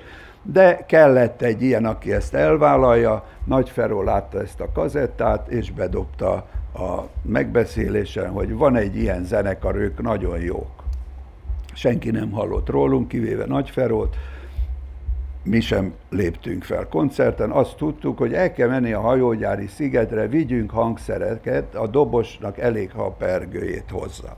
Nem tudtuk, mi lesz, és csak azt láttuk, hogy egy csomó ember megy be a hajógyári szigetre, és kiderült, hogy hát 20 ezer ember volt ott, ami nekünk hát óriási volt, és ezen kell föllépni egy nagy színpadon, amit szintén nem tettünk meg, abban az időben még nem voltak jó kontrolládák, tehát ezt, amikor elkezdődött a koncert, akkor, akkor nem hallottuk, hogy mit játszunk, mert elfújta a szél, és akkor azt kellett, hogy, hogy néztem az öcsit, hogy hogy basszusgitározik, és mutattam a Marinak, hogy a lábamat figyeld ez a ritmus, miközben az első sorból ordították, hogy kurva anyát takarodj, ricse, ricse, Beatrice, és hát szóval ez volt, de ahelyett, hogy megvertek volna, aznap körülbelül 8 vagy 9 koncertet kötöttem le, mert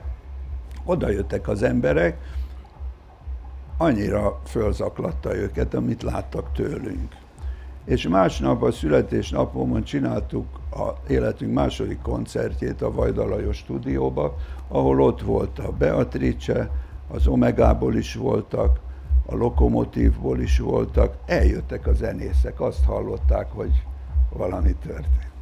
Szóval ez megrázó dolog volt. Ez, ez egy különleges időszak volt.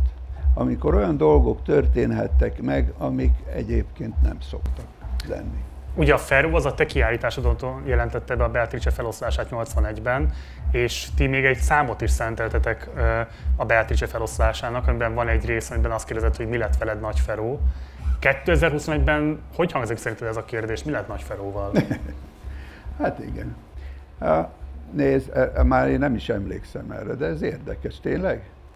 Igen, akkor nagyon szerettük Nagyferót, és Nagyferó is szeretett minket. Én tulajdonképpen ezért mentem el részben Amerikába. Mert amikor rendszerváltás lett, akkor kiderült, hogy nem az van, hogy vannak a kommunisták meg mi, hanem ti is mindenféle mások vagytok.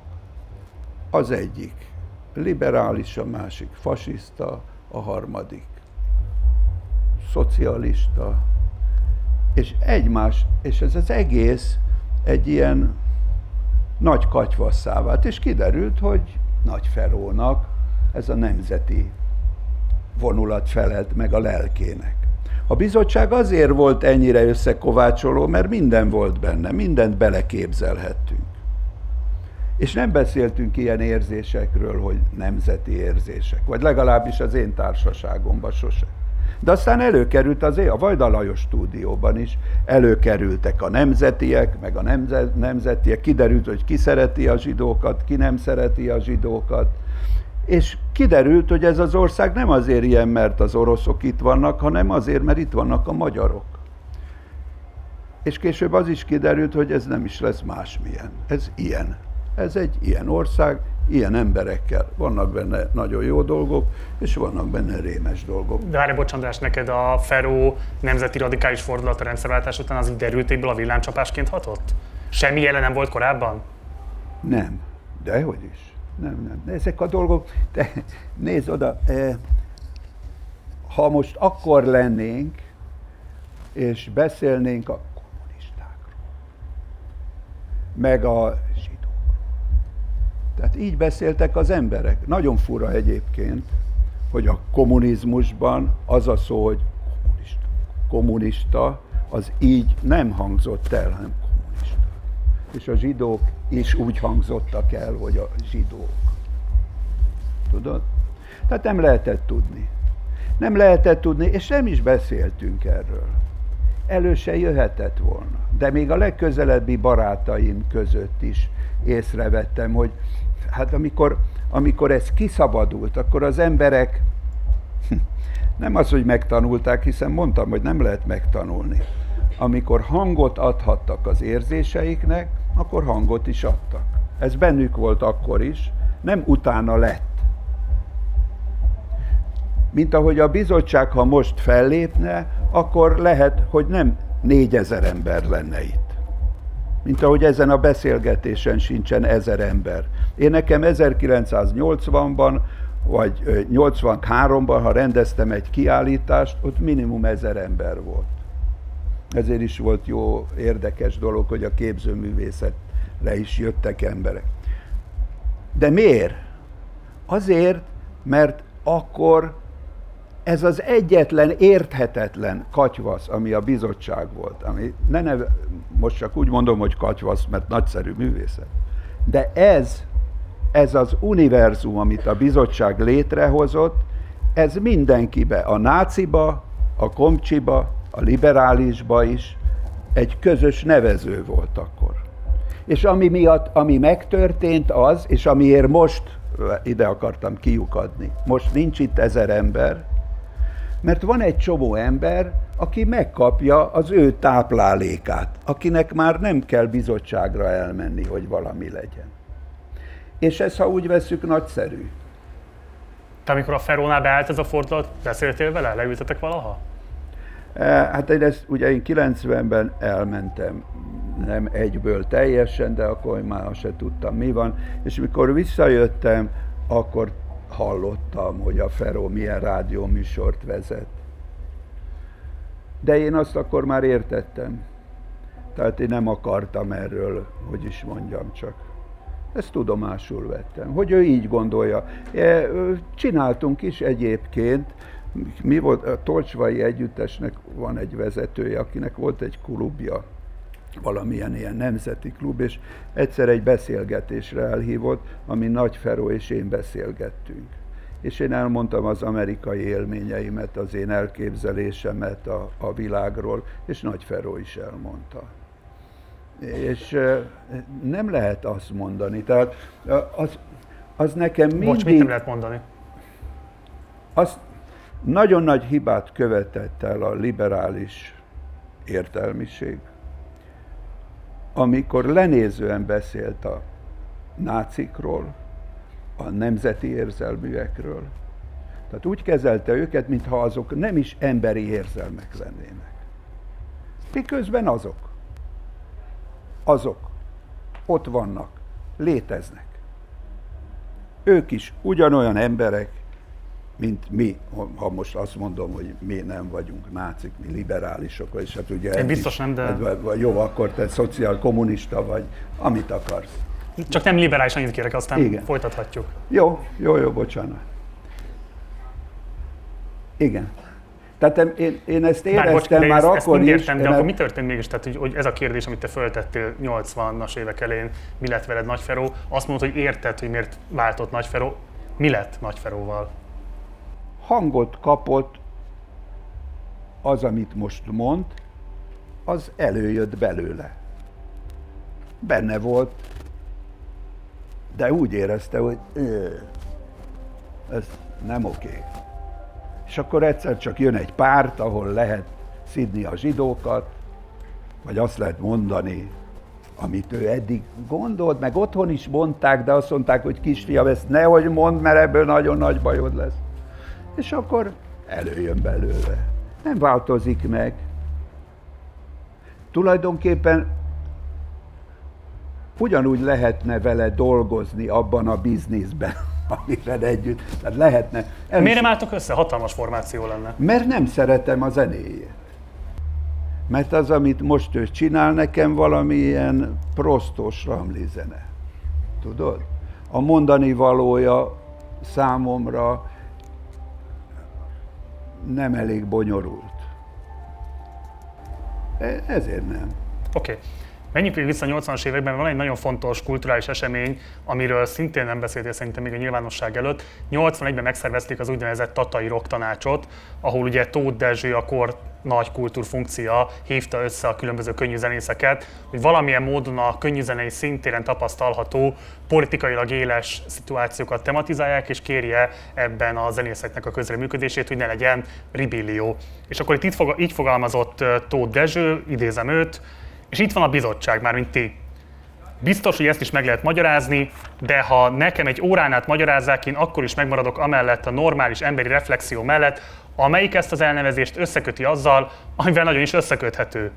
Tisztítsák meg a terepet ezektől a jelenségektől, illetve segítsenek megtisztítani, mondta Tóth Dezső a zenészeknek, a könnyű zenészeknek, akik ott voltak.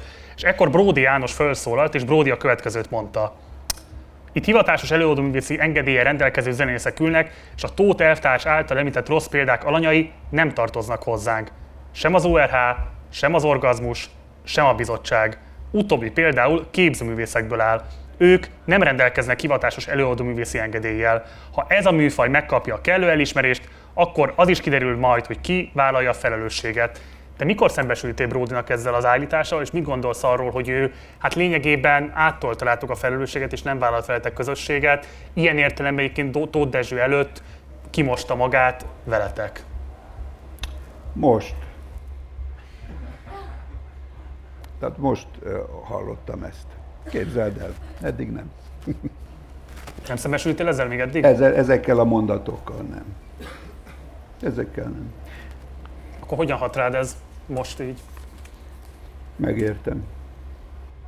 Megértem, nem akart ezzel a részével foglalkozni, és ugyanakkor soha nem is tett ellenünk semmit se, sőt, támogatott minket a jelenlétével. Ezt egyébként sokféleképpen lehet érve, ezt átolvasnám most, elemezném, hogy miről van szó. Igen, valószínű itt elhárította. Azt mondta ebben, hogy nekünk te ne beszéljél mostan ezekről, ezek mások. Igaz? Ezzel tulajdonképpen meg akarta őrizni azt a pozíciót, amit nagyon gondosan az elmúlt húsz évben fölépített. Megzavarta volna ezt a pozíciót az, ami az, hogyha mit mondhatott volna. Tóth elvtárs, ilyet nem mondjon, hiszen ezek is mű. Mit mondhatott volna? Én nem tudom, mit mondhatott volna, és nem is tisztem meg itt. Én csak azt kérdezem, hogy miközben te is azt mondtad az előbbiekben, mert most is úgy hivatkoztál rá, hogy több barátságos volt veletek, akközben azért ez egy élesen antiszolidáris megnyilvánulás egy nyilván fontos hatalmi helyzetben. Most nem érzem annak. Nem? Majd elgondolkozok rajta.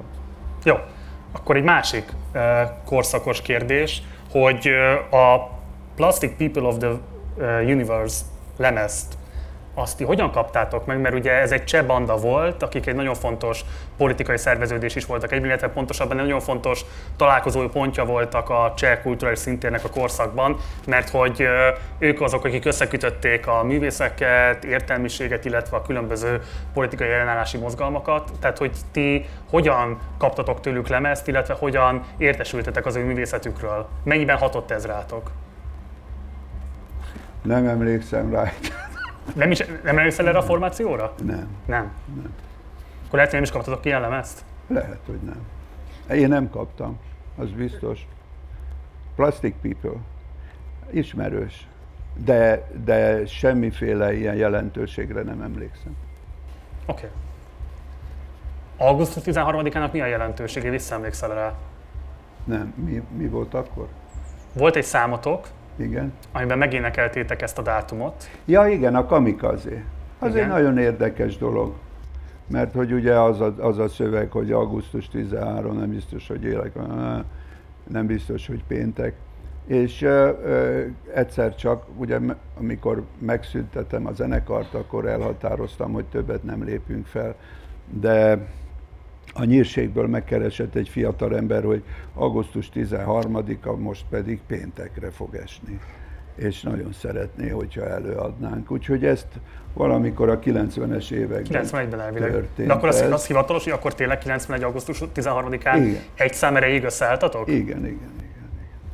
igen. Ez, ez megható volt. Tulajdonképpen három, három számot játszottunk, azt hiszem. Ezt is, meg ugye a szerelmet is el kellett énekelni meg talán még egyet a Piff Puffet.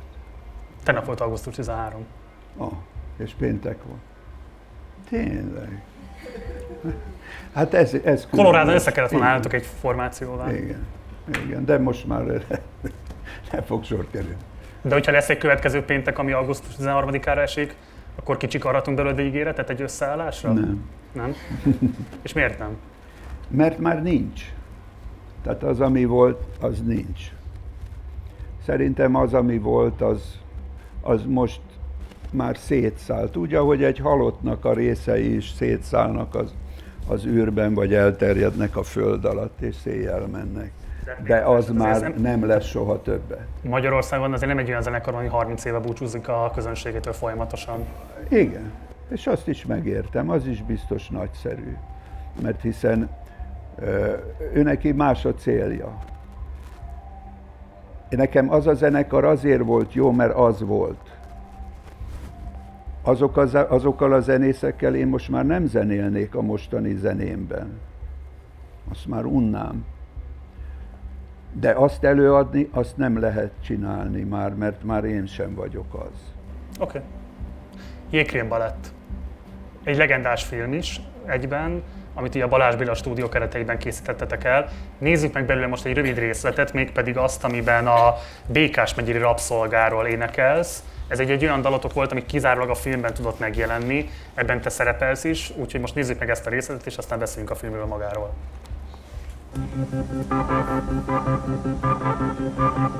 Az ágyból gyorsan kikelek, a mostóban szédelekek, barotálkozok és fogadosok.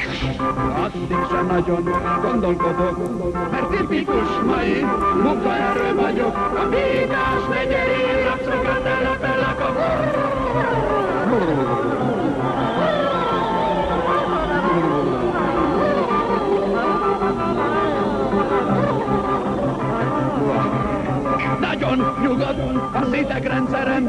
hétvégéket kiheverem, a tévébe van kapcsolva, azt nézi minden rabszolga.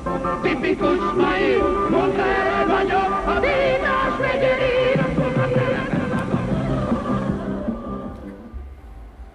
Ez egy kibaszott jó film. Nem sokan mondták. Nem? De hogy Nem tartod annak?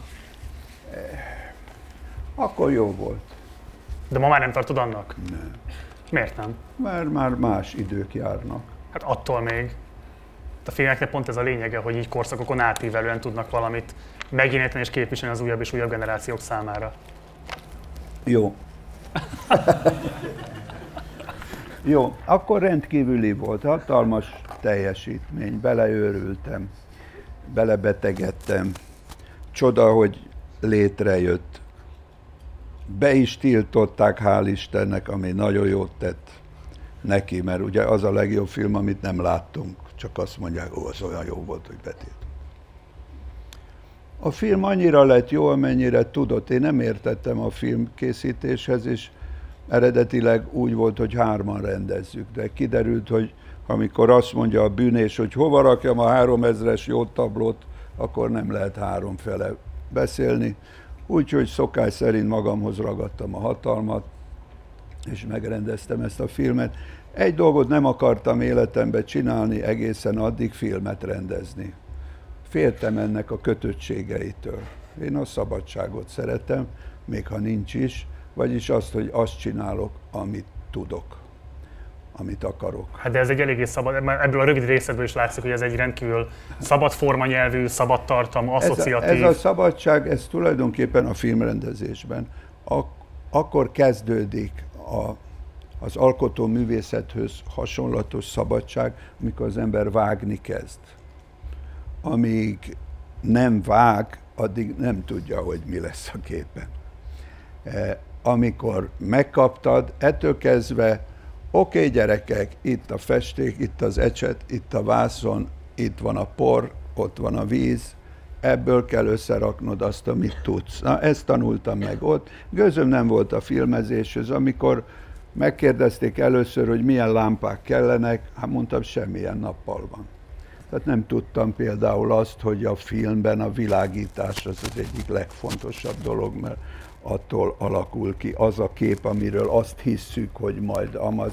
Ezeket az indirekt dolgokat nem nagyon értettem én abban az időben, de meg, meg kellett tanulni ebben a filmben, és ez a film már majdnem úgy volt, hogy nem fog befejeződni, mert annyira nem állt össze. Ezt egy délután írtuk, úgy volt, arról volt szó itt, hogy a Balázs Béla stúdió abban az időben megérezve ezt a nagyon különleges történelmi időszakot, amikor az embereknek néhány zenekar nagyon fontossá vált, mint például az URH, a Vágtázó Halott Kémek, a bizottság, a kontrollcsoport, a, a Barázs Béla stúdió, ami ugye egy olyan úgynevezett független filmstúdió volt, a pártállam úgy adott pénzt, hogy olyan dolgok is megszülethessenek, ezt se tudom, hogy miért nem kellett volna, olyan dolgok is megszülethessenek, amit egyébként betiltanak, tehát nem is lehet levetíteni, de azért adott hát akkor százezreket, vagy néhány milliót, kísér, kísérleti filmekre, így hívták ezt kísérleti film. Tehát ez a stúdió, mikor látta, hogy ezek a zenekarokban az, van egy közös dolog, hogy szinte mindegyik zenekarban vannak egyéb művészek, és ez a New Wave-nek volt a 80-as években a tulajdonsága, ez az egész világon ez megszületett, mint egy világszellem, hogy egész odáig zenészek voltak, most pedig jöttek emberek, akik festenek is, írnak is, szavalnak is, táncolnak is, és még zenélnek is. Ettől aztán a zenei produkció nem annyira fontos, nem tud úgy játszani, mint Jimi Hendrix, de tud egy érdekes dolgot csinálni, amit még nem láttatok. Na, ebben, ebben a történelmi szituációban lett érdekes a bizottság és a, a vágtázó halott kémek és a többiek, és ezt megérezve a Balázs Béla stúdió, azt mondta, hogy négy zenekar kap, mit tudom én, 500 ezer forintot fejenként, hogy csináljanak valamilyen filmet. és így kapta meg a bizottság is. És akkor elhatároztuk, hogy ahogy szoktunk közösen a Laca, Öcsi meg én, hát akkor úgy tudjuk, hogy egy forgatókönyvet kell írni. Öcsi már nem ért rá, akkor más dolga volt, Laci, Lacával elmentünk a Balatonhoz, és egy délután leírtuk a forgatókönyvet, ami nagyjából ez, mint amit itt láthattatok. És akkor gondoltuk, hogy ezt leforgatjuk, és akkor kiderült, hogy hogy ehhez kell egy rendező, amit aztán én egy elvállaltam, és ez a filmben semmi nem olyan lett, mint ahogy elképzeltük, mert nem értettünk hozzá. Úgyhogy a Balázs Béla stúd, én pedig szokás szerint egyre jobban nyomtam be az ajtót, hogy ugye van ez a, most csak ez az összeg nem biztos, van egy kis összeg, adjatok még, még kell, mert az nem sikerült, az majd jobb Ebben jó voltál a tarhálásban? Mi? A tarhálásban jó voltál? Nem tarháló voltam én, hanem, hanem kiáró. Hát a, amit akartam, azt megpróbáltam elérni. Akkor ebben jó voltál? Jó, nevez tarhálásnak. Hát elég jó voltam, mert a végén persze úgy voltam jó, hogy, hogy már úgy volt, hogy ugyan a filmet majdnem leforgattam, már csak egy rész hiányzott benne, a videóklipek, amit itt is láttatok, és akkor a Balázs Béla stúdió azt mondta, hogy ez olyan szörnyű, hogy egy fillért nem adnak többet, ezt azon nyomba fejezzük be. És akkor ott volt Bódi Gábor. És a Bódi Gábor látta ezt, és azt mondta, ez kurva jó, ez nagyon érdekes. És ő abban az időben a világon először rájött arra, vagy úgy tudjuk, hogy a videó föl fogja váltani a videózás, a filmezést, és ő már akkor a videóval kezdett el foglalkozni, nem csak videófilmeket csinált, kísérleti videófilmeket, hanem egy videó kiadványt is, azt képzelte, hogy majd magazinok helyett VHS kazettákat fognak az emberek olvasgatni, havonta megjelenő VHS kazettákat, nézni a filmeken. Na, elég az hozzá, hogy ő videóval dolgozott, és azt mondta, András, én nekem most van egy projektem, adok neked négy kamerát, meg embert, és ebbe fejezd be a művet.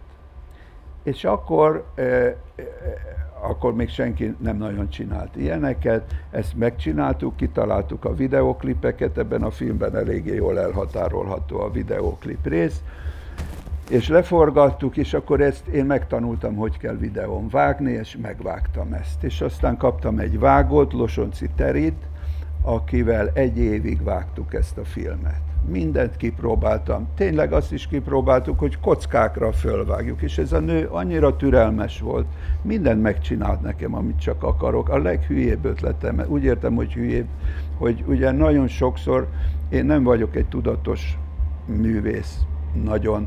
Tehát nagyon sokszor az érzelmeimre hallgatok. És hogyha most én nem tudom miért, de Terike, vágjál ebből öt kockát, rakjál oda be hat kockát, és akkor azt fordítsuk meg, és itt egy satíroz be krétával a kockákra egymás után ezt, hogy az hogy néz ki, és ezt addig gyúrtuk, amíg egy elfogadható film nem lett, amire akkor büszke voltam. Az egész zenekarral összevesztem akkorra már, nekik ez nem tetszett.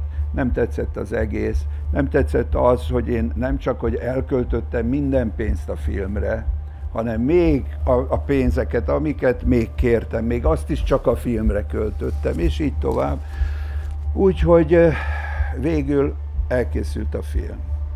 Közben idegösszeomlást is kaptam, ami a film elején benne van, amikor megyek karddal és páncéllal és belebaszom a kardot a földbe, és mondom, hogy lófasz, én ezt nem csinálom tovább, mert ez megtörtént, akkor mert mondtam, hogy a figyeljetek, mert ugye kellett, hogy lovasok és páncélosok is legyenek, mert nekem van valami az érzelmi világomban, ami a lovasok és a páncélosokhoz nagyon közel, és gondoltam, hogy a zenekar legyen páncélba, de olyan páncélokat kaptunk, amik valódi páncélok voltak amikkel, hogyha leesik valaki a lóból, az levágja a nyakát, ugye, mert nem ért hozzá. És akkor mondtam, hogy gyerekek, a lóra senki se üljön, csak majd ha szólok. Persze én vettem fel utoljára a páncélt, és látom, hogy ott jön szembe a Béla tök bebaszva a lovon, és ott a szemem előtt ide lezuhan. És akkor mondtam, lófasz, én ezt nem csinálom tovább, és, és elmentem. Kidobtam a jó. E, és aztán befejeztük a filmet, tehát egy évig tartott. Életemben először volt valami olyan művészeti akció, ami nem pár percig tartott. Tehát én nagyon gyorsan festek, gyorsan rajzolok, és nagyon hamar elfordul a figyelmem valami másra, emocionálisan nem tudok oda kötődni. A film nagyon sok mindenre megtanított, vagy nagyon sok mindenbe belekényszerültem, és ugye én nagyon szeretem a technikai dolgokat, szóval ez nekem megfelel.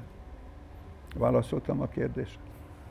Bódi Gábor, hogy emlékszel vissza, mert említetted ezt, hogy ő segített igazából a filmet bizonyos értelemben, talán finanszírozta is a kutyai dalából, valami pénzeket átadott, mert ott is szerepeltetek. Bódi Gábor, hogy emlékszel vissza, ugye egy nagyon tragikus sorsú, de rendkívül nagy hatású filmrendezője a mit tudom én, 20. század második fele Magyarországának, és a videó művészet szempontjából is or- világszerte úttörő jelentősége van. Tehát hogyan emlékszel vissza, és milyen volt a kapcsolatotok? Uh, úgy emlékszem rá, hogy lenyűgözött az, a filmje, a psziché. Nem tudom miért. Nem tudtam sose megmagyarázni, de valahogy lenyűgöző volt számomra az a film. És akkor megismerkedtem vele. Ha jól emlékszem, úgy, hogy később derült csak ki, hogy miért úgy. De a lényeg az, hogy Bodi Gábor csinált egy filmet, a Kutyai dalát kutyai dalát csinálta, nagyon alacsony költségvetésből. Ez az első olyan film lett volna, ami nagyjátékfilm és videóra készül. E, mivel alacsony volt a költségvetés, ezért és a filmben a vágtázó halott kémek szerepelt volna, mivel a történet a Grand Piel Attilára íródott, is íródott, ezért kellett egy koncert a vágtázó halott kémekről, egy koncertfelvétel, ami elég sokba került volna, hogyha a felszerelést is kibérlik, meg mindent, és hogy sok ember legyen, és ezért fölhívott engem a Bódi Gábor, hogy csináljunk egy koncertet, egy bizottság koncertet, amin fellép a vágtázó halott kémek is, és azt ők filmre veszik, de igazából a a, a vágtázó halott kémekről fog szólni ez a film. Tehát őt nem érdekelte abban az időben a bizottság, de a, a felvétel alatt, amikor meghallotta és meglátta, átalakította a film tervét, és belevette a zenekart is, illetve engem is egy pár szó erejéig ottan, amikor a, a Mariettával a Fiatal Művészek stúdiójába éneklünk és akkor ismertem meg. Túl sokat nem tudtam vele kezdeni, mert mindig be volt baszva. De égtelenül. És az a fajta részeg volt, aki kötözködő, veszekedős és ö, ö, kiállhatatlan. Nagyon tanulságos volt számomra az, hogy ennek ellenére, most is úgy gondolom, hogy a korszak egyik legnagyobb filmrendezője volt. De ő nem úgy rendezett filmet, hogy éberen ott állt, és mondta, hogy akkor így, meg úgy, és így van megtervezve, meg úgy van megtervezve, és azt végrehajtod, azt úgy csinálod, hanem mire forgatás volt, már alig tudott beszélni, csak jó van. És a felvételvezető bonyolította a dolgokat. De valahol mégis ott volt, illetve az előkészítésnél, és a végén a végeredmény egy zseniális filmé rakta össze. És akkor értettem meg, hogy egész másfajta művészet a filmalkotás, mint a rajzolás vagy a zenélés. A filmrendező egy olyas valaki, aki fennáll egy hegy tetején, megfog, összegyúr egy hógolyót, eldobja, ez a hógolyó az, ott áll, a hógolyó megy, megy, megy, elsöpör egy falut három sí előtt, és utána azt mondja a filmrendező, hm, ezt csináltam legalábbis lehet így is filmet rendezni, mert hogy, hogy az, a, az az megindító erő, az, ami kitalálja, hogy melyik hógolyót veszi fel, hogyan gyúrja össze. És utána, ami leérkezett, avval mit kezd, én szerintem számára ilyesmi volt a filmrendezés, vagy én így láttam, tehát ne fogadjátok el, amit mondom, én így láttam, És ezen kívül volt egy hatalmas karizmája, ugye, hogy ezen kívül is intézkedett, Berlinben eh, csinálta ezt a nemzetközi eh, videókiadványt, amivel később 90-ben Vancouverbe találkoztam. A, mit tudom én, milyen csoport, az is, az is eh, ebben részt vett. Tehát az egész világot behálózta az akaratával és az elképzeléseivel, ami a videót illeti. Szóval így, ér, így ismertem meg, nem sokat tudtunk beszélni, éppen ezért,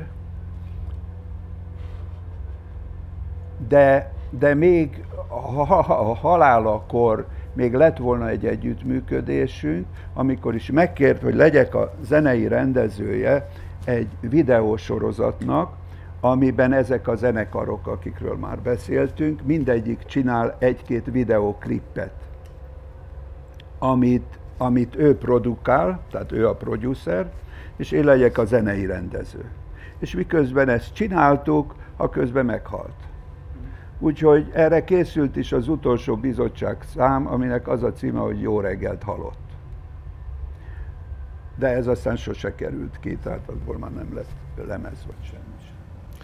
Hogy nem lett a Jékrén Balett egy nemzetközi siker legalább a művészfilmes körökben? Tehát hogyan nem sikerült eljutatni a fesztiválokra, ahol be tudta volna futni azt a karriert, amit igazából nem tudott befutni, de teljesen egyértelmű, hogyha megnézzük, hogy a korszakban milyen filmek voltak azok, amelyek igazán úttörőnek voltak tekinthetőek, milyen formanyelvekkel kísérleteztek különböző rendezők. Szóval hogy a Jékrén Balettnek abszolút ott lenne a helye abban a mezőnyben. Miért nem? Ti nem foglalkoztatok ezzel? A Balázs Béla stúdiónak nem volt meg a kapcsolatrendszere?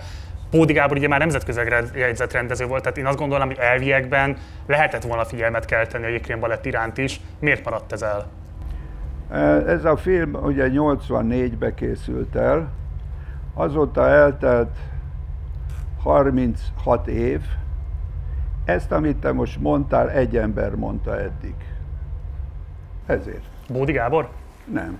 Ő is azt mondta, azt mondtad. Igen, nem egészen így az történt, hogy azért is tiltották be a filmet, mert a film elkészült. És akkor, mint minden film, mint minden Balázs Bélás film, elkerült a döntőbizottsághoz, aminek a feje abban az időben Réz András volt. És a Réz András, azt vártuk, hogy ez egy nem forgalmazható film lesz. Tehát zárt körű vetítéseken forgalmazható film és a Réz András adott neki egy okét, hogy nem nagy házlózatba, hanem nem tudom mi volt ez a kategória, amivel nem kerültünk be az Uránia moziba, de levetíthettük a, a, az egyetemi színpadon. És ott megcsináltuk a bemutatót. Kétszer egymás után teltházas bemutató, persze. És ekkor néhány nap múlva, vagy már nem emlékszem, lehet, hogy hét múlva jött a hír, hogy a filmet betiltották pornográfia miatt. És kiderült, hogy miért. Abban a, minden évben a Berlini Filmfesztiválnak az előzsűrije megérkezett Magyarországra, és levetítették nekik a filmeket, amit a magyarok szántak oda filmet, erre a filmfesztiválra, és ebben az évben nem találtak semmit érdekeset. És hazafele menet, még Bódi Gábor odaszólt nekik az ajtóból, de hát van egy érdekes film, a bizottság Jékrén Balett, illetve Vahorn András Jékrén Balett film. És akkor ezt a, a bizottság kikérte. És ebben a pillanatban gyanús lett a hatalomnak, hogy mi az, amit a film hivatalnokai nem ajánlottak, de most mégis kell a németeknek. És ez szerintem ez már megint olyan, ami akkoriban, és most is, akkoriban működtette ezt a cenzúrát, vagy a kulturális cenzúrát, hogyha nem értenek valamit, akkor jobb, ha betiltják, mert ki tudja, hogy mi van mögötte. És akkor ezt a filmet pornográfia miatt betiltották. Nem volt benne pornográfia, mert a film eleje úgy kezdődik, hogy egy pornográf filmet vágtam be, egy, egy amatőr pornográf filmet, de kikockáztam a puncit. Tehát egy nő fekszik benne mesztelenül, szétteszi a lábát, és kelleti magát, és a, direkt a kocka az ott megy. Valószínű erre gondolhatta. De a Berlinárira nem jutottatok ki ezzel, vagy kijutottatok végül? Nem, be lett tiltva a film. De ők vitték és volna? Akkor, és akkor ez a film, igen, hát elkérték, hogy kérik a filmet. Aha. Nem adták. Nem tudom a részleteket, hogy aztán már nem is mutatta, de meg, nézd, akkor még nem volt egyszerű egy filmről egy kópiát csinálni. Bár Bódi Gábor nyilván megengedhette magának. De az se biztos, hogy abban az időben még ő is ment. Nem lehet tudni. Mindegy. A lényeg az, hogy nem ment ki, és akkor tíz évig ez tiltott film volt, majd kijött ez a, a videoklip része, ami öt vagy hat szám, és azt elkezdték vetíteni a felszabadulás után, elkezdték vetíteni a Toldi moziba, mint jégkrém balettfilm. De nem lett az. És sose került be, sose került be tehát mondom, rajtad kívül még csak egyszer egy filmkritikus meghívott egy ilyen beszélgetésre, és ő mondja nekem, hogy szerinte ez a film milyen korszakalkotó. Bizonyos fokig abszolút az volt, mert, az, mert egy biztos, semmi nem úgy volt, ahogy szokott lenni benne. Hiszen nekem ez a munkamódszerem. De az, hogy ez mennyire volt aztán jó, vagy nem, azt nem tudom. Csak a nézőinknek mondanám, hogy pont egy héttel az interjú felvétel előtt most fölkerült a YouTube-ra, valaki kirakta. Reméljük, hogy amíg ez interjú adásba kerül, nem veszik le, úgyhogy elviekben megnézheti bárki, aki szeretné és eddig nem látta.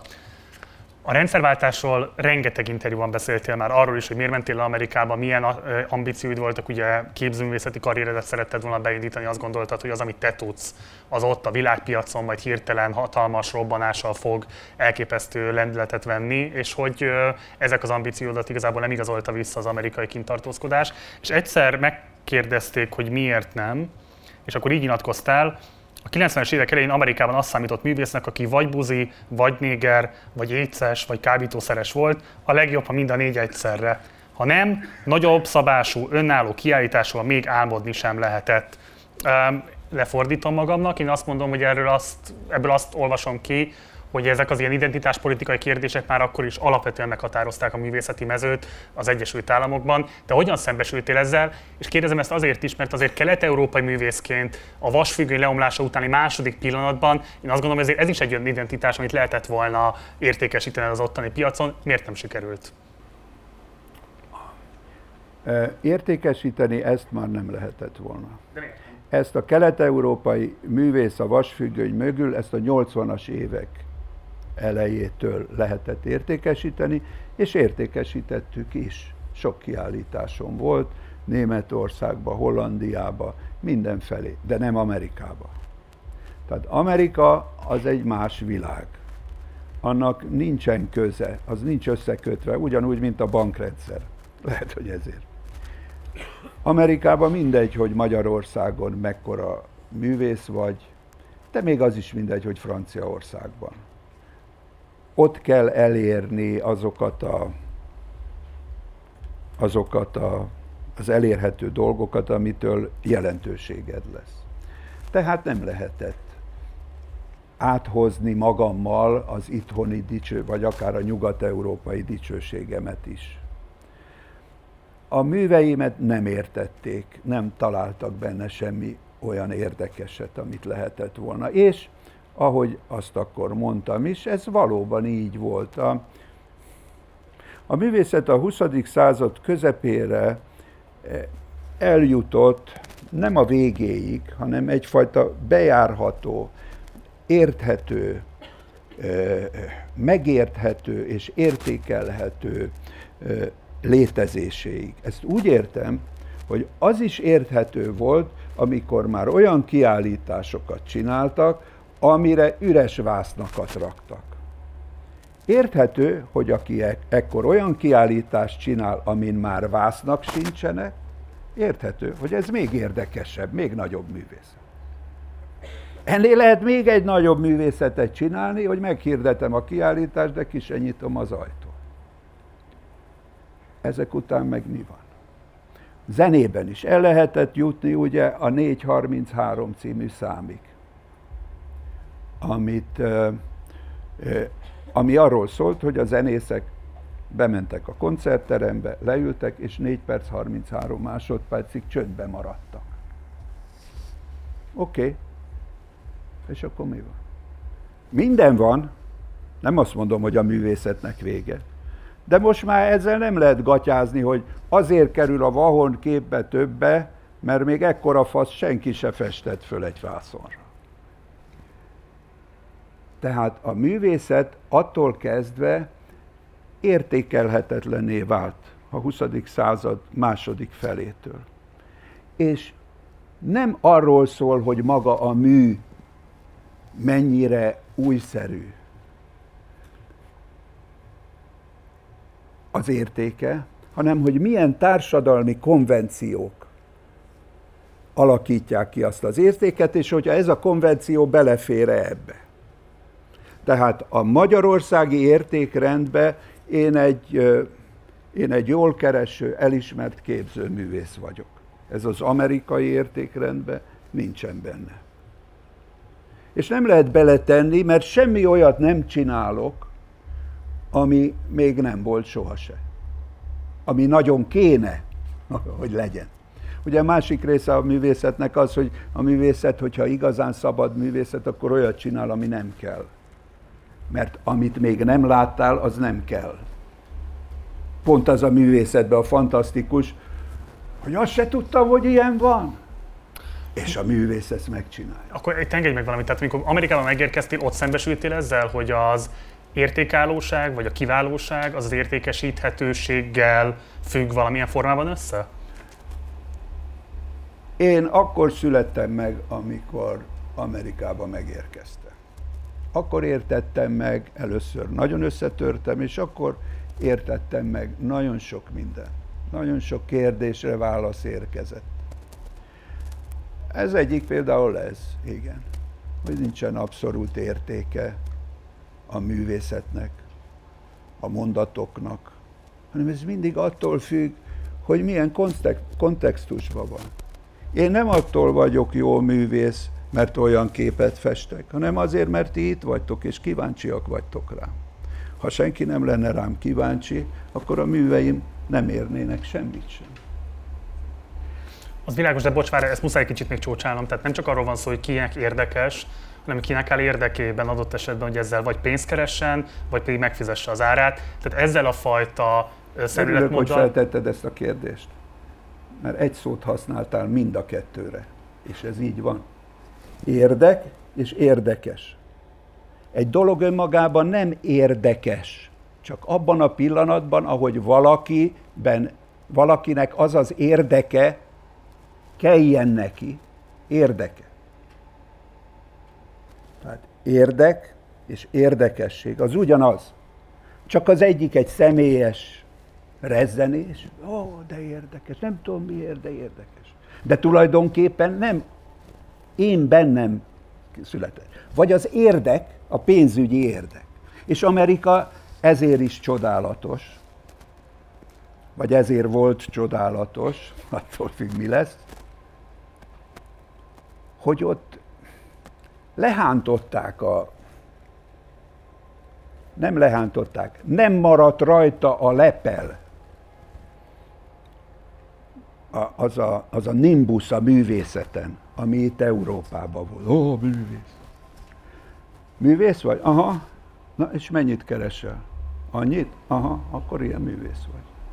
Ezt mondták Amerikában. Megőrültem ettől. De ez miért csodálatos? Sose volt érdek. Ez miért csodálatos? Az... Mi? Ez miért csodálatos? Azért, mert egy olyan társadalmat tudtak létrehozni így, amiben nem az érzelmek a fontosak, nem a hit, nem a vallás, hanem egy valami, egy közös nevező, történetesen a pénz. És ezt, ez működött egy darabig. Amerikában. Az egész világnak ami most a kezedben van, ami most rajtad van, az ami most itt van, ami most ott van, az mind-mind ott alakult ki. És onnan tudott elterjedni az egész világba. Hogy ez jó, az egy másik kérdés. Hogy ettől világvége lesz, az egy másik kérdés. De azok az emberek, akik akartak valamit, azoknak oda kellett menni, én is ezért mentem oda, mert rájöttem, hogy akarok valamit. Ott fog kiderülni, hogy amit csinálok, az fontos.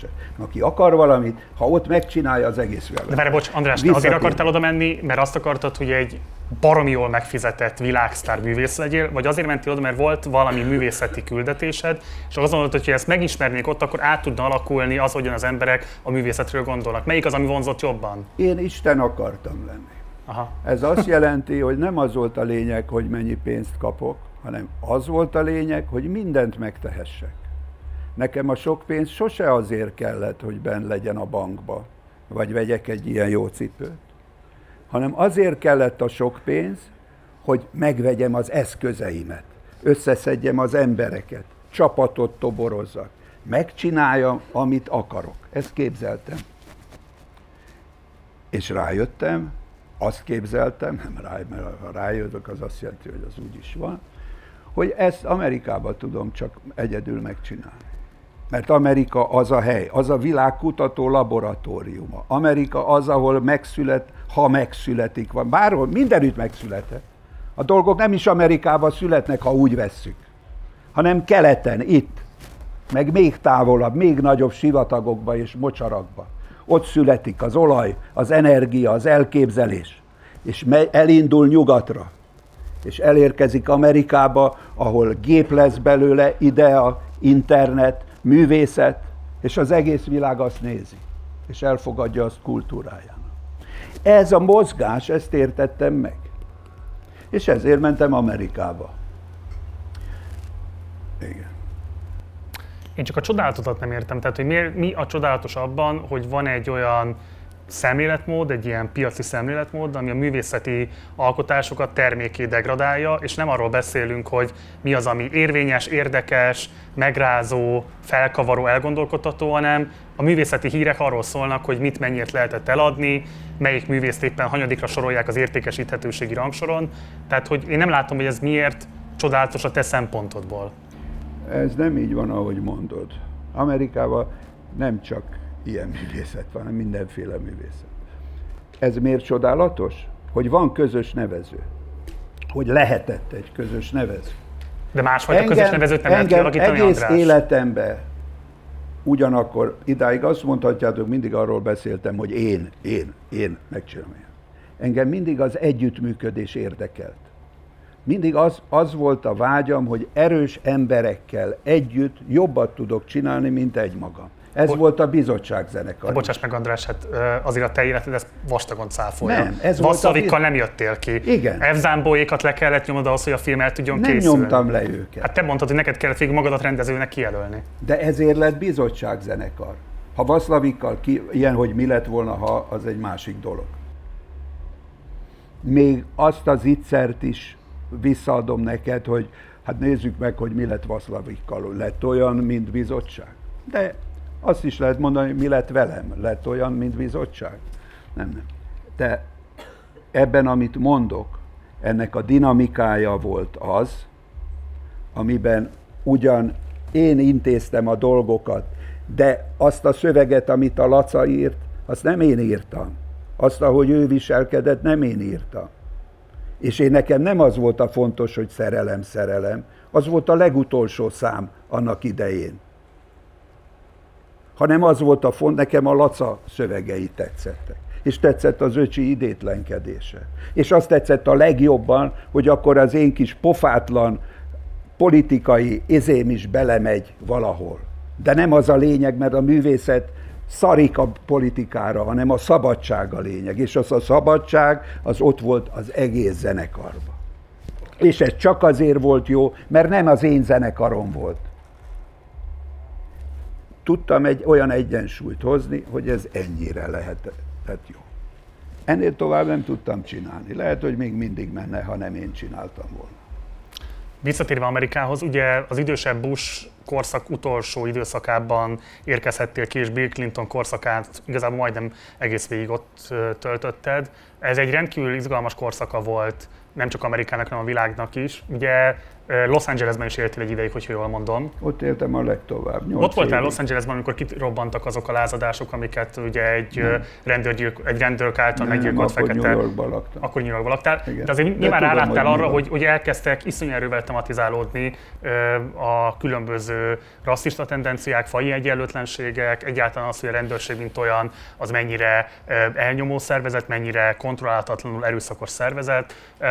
Hogyan láttad a kortárs Amerikának ezeket a problémákat? Mert eddig csak a csodálatodról beszéltél, itt az összes interjúban igazából csak a csodálatodról beszélsz, miközben azért Magyarországhoz képest Amerika már akkor is egy kiemelkedően erőszakos, brutális ország volt, elképesztő egyenlőtlenségekkel, sokkal nagyobbakkal, mint a korszak Magyarországa. Erre a részére mennyire láttál rá, milyen reflexióid voltak erről? Erre a részére nem láttam rá, mert szerintem nem így van. Akkor mondd, hogy hogy van szerinted?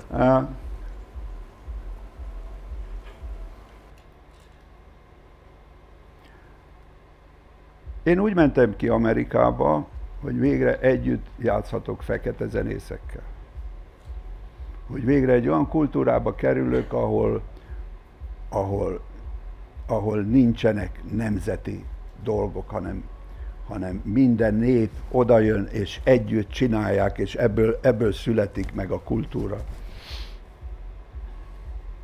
És amikor amikor elkezdtem ott élni, és megpróbáltam, akkor kiderült, hogy ezt nem lehet megcsinálni. A fai elnyomás, ez egy, ezt innen nézve lehet mondani. Az amerikai társadalomban abban az időben minden lehetőség meg volt adva arra, hogy minden tagja úgy éljen, ahogy képes rá.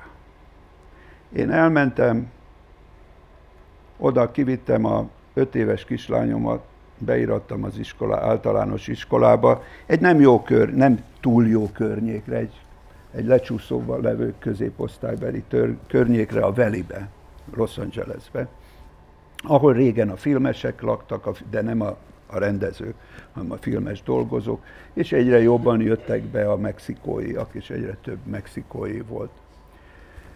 És beirattam a lányomat a legközelebbi iskolába, ahol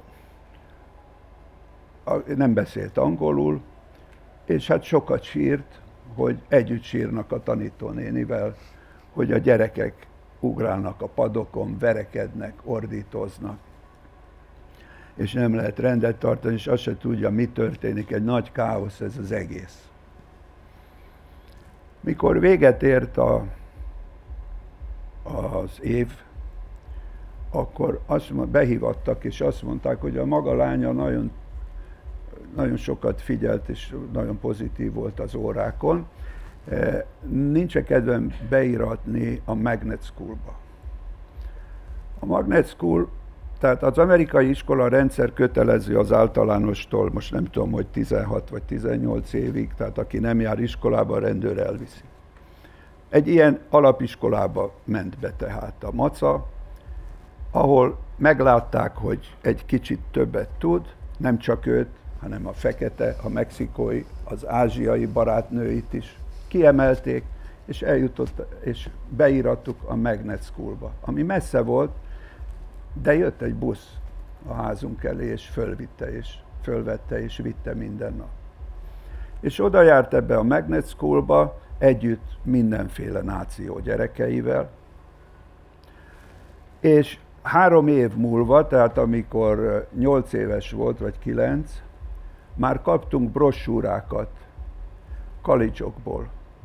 Olyan brossúrákat, hogy milyen ösztöndíjakra lehet pályázni hogy elmehessen akárhova Amerikába, akármilyen kalicsba, hogyha megfelelő eredményt ér el.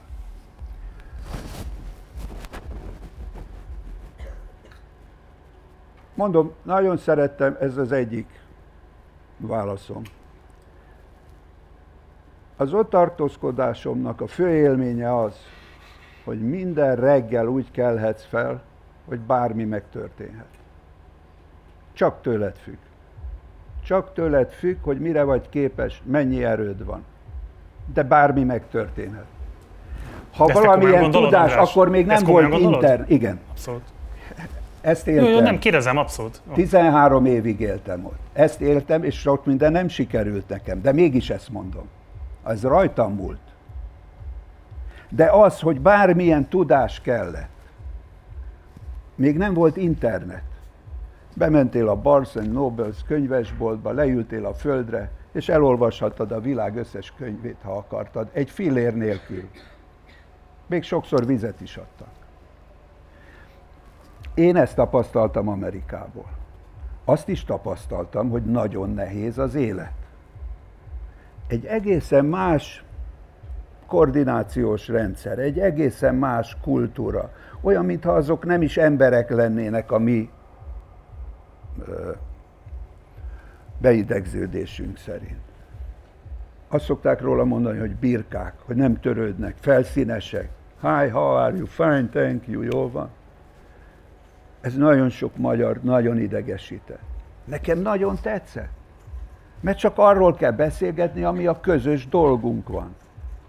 De itt nem kell azért elmenni partizni, hogy ígyunk és a beszélünk, jaj, te szar, szar, nagyon szar, ne is mond. Mit csinálsz? Hát dolgozok, bazd meg, de hát... Ha ott megkérdeztél valakit, mit csinálsz? WC pucoló vagyok, és milyen? Nagyon jó, nagyon jó. Most már, már két éve ezt csinálom, és előbb fogok jutni. Nem De voltak ebben mi is jó, András? minden, Az, mi, az, hogy amit hogy csinálsz, fegyelmezettebbek, vagy nem, őszintétlenebbek? az, hogy amit csinálsz, annak élsz. És nem az álmaidnak élsz, amit meg nem tudsz megcsinálni. És azt a legjobban csinálod, és ha valami mást akarsz, akkor azt is eléred. Érted? És nem, nem kell arra fognod, hogy azért, mert a, a Gyurcsány, meg az Orbán, meg mindenféle. És olyan törvények vannak, amik be vannak tartva. Ha ezt most, ha megértelek, valami megváltozott. Ez, mindez, amiről beszélek, ez 2004-ben lezáródott. Most nem tudom, mi van. Elég félelmetes dolgokat hallok arról, hogy mi történik ott. De arról kérdeztél, hogy én mit tapasztaltam. Abszolút, Ez de egy bocs, én volt. azt nem kérdezem meg, hogy ez számodra egy rendkívül felvillanyozó és izgalmas időszak volt, és számtalan lehetőséged megnyílt, ami korábban nem Magyarországon. Én csak arról beszélek, hogy egy olyan társadalomban éltél, ami ettől függetlenül, hogy neked milyen tapasztalataid voltak, azért mégiscsak szélsőséges egyenlőtlenségek által. Hol volt egyenlőtlenség? Ne haragudj. A kislányommal olyan fekete gyerekek és mexikói gyerekek jártak együtt, akiről azt se tudtad, hogy honnan jönnek, és ugyanolyan lehetőség, ugyanúgy mehettek a, me- a, a, a, a Magnet Schoolba, és ugyanúgy kapták a brossúrákat. És az mehetett, nem volt olyan, hogy azért, mert te fekete vagy, nem mehetsz egyetemre. És a feketék a, a boltba egyfolytában jegyekkel fizettek, mert tele voltak segélyekkel. És senki nem mondta nekik, hogy ne, nem jöhetnek a mi kerületünkbe, de ha én oda mentem, akkor lelőttek volna, és nem mehettem be Comptonba. Vagy csak átautóztam rajta, hogy érezzem egy kicsit a Compton feelinget. Érted? De például mondjuk az Érted? egészségügyi rendszer. Tehát a rendőrbarátom, a rendőrbarátom olyan történeteket mesélt, hogy vannak olyan részek, hát eh, amit most el kéne mondanom, az a baj, hogy, hogy ehhez egy külön műsor kéne. Mert most lassan úgy fogok beszélni, mint a, mit tudom én, ki volt ez a Lázár János Berli, Bécsben. Csak az nem volt igaz. Tudod? De nem tudtam barátkozni feketékkel, mert nem engedtek be maguk közé. Mert nekik egy külön világuk van. Pedig beengedhettek volna. Érdeklődtem, imádtam a zenéjük. Ez a, kedvenc, a legkedvencebb zeneszerzőm Miles Davis, egy fekete. Nem sikerült. Egy fekete barátom volt. Egyetlen egy, akivel együtt dolgoztam, és kértem, hogy vigyen el feketék közé, azt mondja, én nem tudlak elvinni, nem barátkozok feketékkel. Tehát, hogy olyan fekete volt, aki fehérekkel barátkozott, az nem barátkozott feketékkel. A fekete templomba is egyedül mentem, nem jött el velem. Mert fantasztikus élmény a, a gospel. Tehát ezt a, a, a, a rasszizmust, ha valahol, ott nem éreztem. Várjál, bocsáss meg, akkor egy pillanatra. Egyáltalán. Egy pillanatra.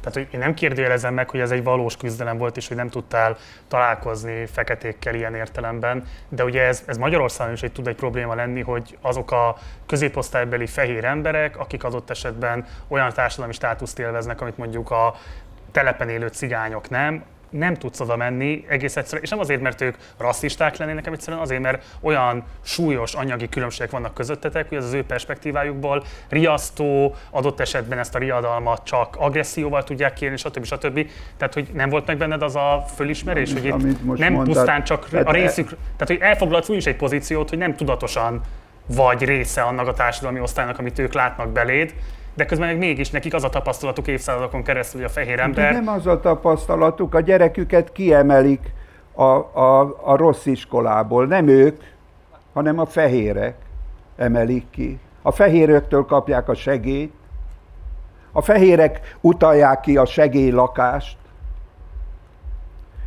Nem tudom miről, tehát ez Jó, akkor bocs, akkor Ezzel- összességében te nem tapasztaltál semmilyen társadalmi feszültséget, ami fölkeltette volna benne az érdeklődést a feketék felé. mindenféle társadalmi feszültség volt, mert egészen biztos, hogy egy olyan világban is, mint az amerikai, ahol sose hallanál antiszemita kijelentést, az emberekben benne van az antiszemitizmus, és meg is élik azt. Vagy az idegenekkel szemben való, ne nevezzük gyűlöletnek, hanem ellenérzést de egy egészen más, tehát az amerikai gondolkodás azért nem lehet megérteni, mert nem vagy amerikai, hanem magyar vagy. És a magyar gondolkodás mindig azt gondolja, jó, jó, de én nem azt érzem. Tehát a, a törvény, Amerikában a törvény az nem egy olyan dolog, mint Magyarországon. Törvény, ezt a törvényt, ezt tartsam be, gyerekek amikor mindenki átbasz, és kihasználják a gazdagok. Hát ez nem törvény, ezt nem tartom be. Amerikában betartják a törvényt. Többnyire. Nagyobb volumenben, mint itt. És mit becsülök ebbe? Hogy ezért tudtak együttműködni. Ezért tudott legalább egy évszázadig egy olyan társadalom, egy példamutató társadalom létezni, akik ugyan nem értettek egyet, sőt, idegenkedtek is egymástól. Netán még gyűlölték is egymást. De a meghozott törvényeiket betartották. És nem próbálták meg, tehát betartották és elfogadták. A szabad fegyverviselés nem riasztott akkoriban téged? Hát erre egy ö, dolgot, nem tudom, hogy ezt mondjam. Nem, alig vártam, hogy legyen nekem is fegyverem. Alig vártam, és Milyen emlékszem, fegyvered volt, András? egy kézi fegyver volt, egy um, high power, uh, már elfelejtettem a nevét. És emlékszem, hogy amikor, ugye az volt már, az volt akkor a szabály, minden államban más a szabály, hogyha akarsz egy fegyvert, bemész, ha még nincsen kis igazolványod, akkor le kell tenni egy vizsgát, és ha akarsz egy fegyvert, egy hétig várni kell, mert nagyon sokan bemennek, hogy veszek egy fegyvert, és már ott főbelövik magukat a boltba, de egy hétig várni kell. És akkor én megvettem a pisztolyomat, és vártam egy hétig. Nagyon jó érzés volt, hogy van. Borzasztó jó érzés. Igazán férfinak éreztem magam, élet és halál urának. De mesélem tovább. elkezdett egyre szorongatóbb lenni. Elkezdett egyre szorongatóbb lenni, hogy, hogy mi van, hogyha használni kell. Akkor hogyan fogom használni? Vagy ne öljem meg magam, hiszen azt is megtehetem. Zárjam el, de akkor minek van? Legyen a párnám alatt? De akkor lehet, hogy magamat főbelövöm. Vagy Hatalmas nagy felelősség volt ez. De én azt mondom, hogy nagyon örültem, hogy volt. És amikor úgy döntöttem, hogy, hogy ott hagyom Amerikát, nem mertem becsomagolni a konténerbe, és elvittem egy fegyverboltba, ahol leadtam, illetve kaptam érte pár dollárt, és az volt az egyik legszörnyűbb veszteségem életemben. Az egész életedben? Az egyik legszörnyűbb veszteségem, amikor már nem volt fegyverem. Sose használtam. Nem is szerettem lőni. Unalmas. Tudtam lőni. Pláne ugye ez lézer irányítású volt, tehát nem is kell célozni, ahol a lézerpont megy, oda megy. Csak azt kell tudni, hogy az ujjadat ne így ragd a ravaszra, hanem csak a végére, hogy ne húzd el. De nem egy nagy dolog. Ja, nem volt jó. Mi volt a legnagyobb karabély, amit életedben meghúztál? Karabély. Tehát bármilyen gépfegyver vagy ilyesmit kipróbáltál lekint? Ah, nem. Nem érdekelt maga. Tehát a fegyverek azok mindig tetszettek. De, de ha az egyszer lősz, akkor hát az egy lövés, az most mindegy. Gépisztolyjal lőttem, azt hiszem. Ja. És azért hordtál magadnál fegyvert, vagy hordtad magadnál? Nem. Nem hordtad, otthon tartottad? Otthon, volt, volt, mikor kimentem a sivatagba, akkor elvittem magammal. Ami egyrészt olyan kalandos érzés volt, hogy van fegyver. Na de mire használnám? Az állatokat nem ölném meg, kivéve ha nagyon éhes lennék és éhen halnék. Embereket se akarok ölni. Mire használjam? De jó érzés volt, hogy az is van. Az is van. De ezt akarom megkérdezni, a jó érzést, azt a, ezt, egy, ezt egy biztonságélményhez kötöd, vagy ahhoz, hogy akkor most már ezt te is olyan vagy, mint a többi amerikai? neked, hogy ez nem, nem biztonságérzés. Mert ugyanakkor meg, meg bármibe belevihet ez, ha úgy esik. Tudod? Tehát ez egy, azt mondanám, ez egy nagyon nagy felelősségérzet. Ez egy nagyon nagy felelősségérzet, amit megértek, hogyha valaki nem akarja vállalni, aki megvállalja, az magára vesse. Jónak tartnád, ha ide az is lehetne fegyvert viselni? Engem nem zavarna. De támogatnád is mondjuk egy ilyen kezdeményezésnek a létrejöttét? Hát ha most engem megkérdezel, hogy adjanak-e ki fegyverviselési engedélyt, hát érzelmileg nem, de tudatilag arra kényszeríteném magam, hogy mondjam azt, hogy igen. És érzelmileg miért nem? Félelemből. De mitől félne? A másoktól, a hülyéktől. Hát de bocs, ha Amerikában ettől nem féltél, ott egy olyan országban, ahol a legtöbb nem, fegy, tehát legtöbb fegyveres konfliktusban ott halnak meg, nem katonai akció közepette, tehát a civil lakosság körében Igen, de elképesztő mennyiségű, tízezrek halnak meg egy évben a szabad fegyverviselés miatt. Akkor most én azt mondom, hogy nyolc évig laktam Los Angelesben, és nem zártam be az ajtómat nyitva volt a kertkapu. Tehát ezeket, ezeket a híreket nem lehet átemelni ide. Ez ugyanolyan, mint amikor, amikor 14 éves koromban azt hittem, hogy ismerem Amerikát, azért, mert elolvastam Kerouac az útonját, amiben az volt leírva, és akkor Joe vagy valaki bement a faluba egy, egy boltba, és vett egy, egy fasítós zsömlét. Ennek semmi köze nem volt, amit én akkor ebből olvastam Amerikához. Mert egy fasítós zsömlére gondoltam, egy magyar faluba, egy magyar boltba. Semmi köze nincs, mintha a holdon lenne ez. Na ugyanígy van, mikor hallasz egy ilyen hírt, akkor azt is kell tudnod, hogy ha ezt Németországról hallod, akkor van valami elképzelésed. De az amerikai lét egész más, az egy speciális hely. Ott az emberek egész mássá válnak, mint mi európaiak. Hogy milyen, azról megint lehet beszélgetni. De, ja. Dolgoztál időben Csupó Gáborral is, aki a kezdeti időkben ugye a Simpson családnak volt a rajzolója, az ő stúdiója pontosabban, aztán később a rugrats a fecsegő tipegőkkel érte nagyobb sikert. Te mikor dolgoztál vele, és melyik munkáikban vettél részt? Én ezért eh, élhettem Amerikában, mert először öt évig, négy évig New Yorkba próbálkoztam, de nem sikerült semmilyen állást se kapnom, még takarítóit se. a műveim pedig nem kellettek, és akkor, mikor hazajöttem, becsöngetett valaki, ez Csupó Gábor, hogy rajongóm, szereti a zenémet, és kiderült, hogy neki van egy filmstúdiója, ahol engem tudna alkalmazni, és kapva kaptam rajta, kimentem Rossziba, és aztán fél év múlva már az egész családot kivittem. Nála kezdtem el dolgozni a rajzfilm stúdiójába.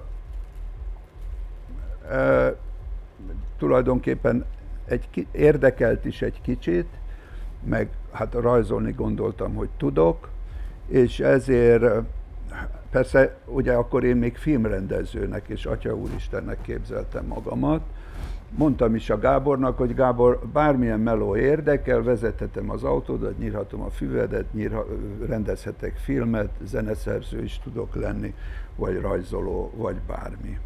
Hát azt mondja, most jelen pillanatra háttér, pillanatban háttérrajzolóra van szükség, de azt nem én döntöm el, mert én nem tudok rajzolni, hanem azt majd a, a főnök, vagy a háttérrajzolók főnöke, és akkor csináltam egy próbarajzolást, és nem jött össze. De mondta a csupó, akkor Beverly Hills-en lakott, hogy még maradjak vele, ott laktam nála, és próbálkozzak tovább, akkor kicsit utána néztem, hogy mit kell itt tudni, és kiderült ugye, hogy hogy ez pont homlok egyenes más, mint ami az én egész művészetem volt eddig. Egyrészt sosem nagyon festettem háttereket a képeimhöz, mindig csak események voltak, hogy Géza meglátja Luizát. De hogy mi a háttér, kit érdekel, a lényeg a mondat. Tehát most először el kellett kezdenem olyat rajzolni, hogy egy hokedlin mi van, és mi van a hokedli mögött, és mi van az ablak mögött, és minden. De volt még egy nagyon fontos dolog, eddig mindig olyat rajzoltam, amit még soha se, és senki se rajzolt, képzeltem róla, itt pedig pont úgy kellett rajzolni, mint Igor, akit Moszkvából hozott oda a csupó, és a pontúj rajzolásnak megvan a technikája és a tudománya, ott van vonalkvalitás, mert nem csak arról van szó, hogy ekkora orrot rajzol valaki valaminek, hanem mennyire nyomja oda a ceruzát. Megállít, vagy aztán tovább megy, vagy így rajzol, vagy könnyedén, vagy nagyon lassan. Tehát úgy kellett elkezdenem, egy olyan világba kerültem, amit még sose ismertem, hogy mást kellett elkezdeni utánozni. De nagyon hamar ennek vége lett, mert a Gábor érdeklődött a technológia iránt, én pedig fölépítettem neki egy hangstúdiót, egy házi hangstúdiót, volt neki egy nagy hollywoodi hangstúdiója, de házi nem, és a Frank Cappával jó barátságban volt, és ott látta, hogy milyen hangszórok van, és ő is szeretett volna, és aztán nem Frank Cappa meghalt, én aztán kijöttem, aztán építettem neki, és akkor kezdődött el az internet. És a, a vállalatnak még nem volt websájtja. És én pedig sok mindent csináltam már életemben, de internetet még nem. Illetve a, tulajdonképpen a komputer hőskorától kezdve elkezdtem foglalkozni komputerrel, mivel mondtam, hogy Isten szerettem volna lenni, a komputeren annak érezheted magad, mert mindent megcsinálhatsz egyetlen mozdulattal.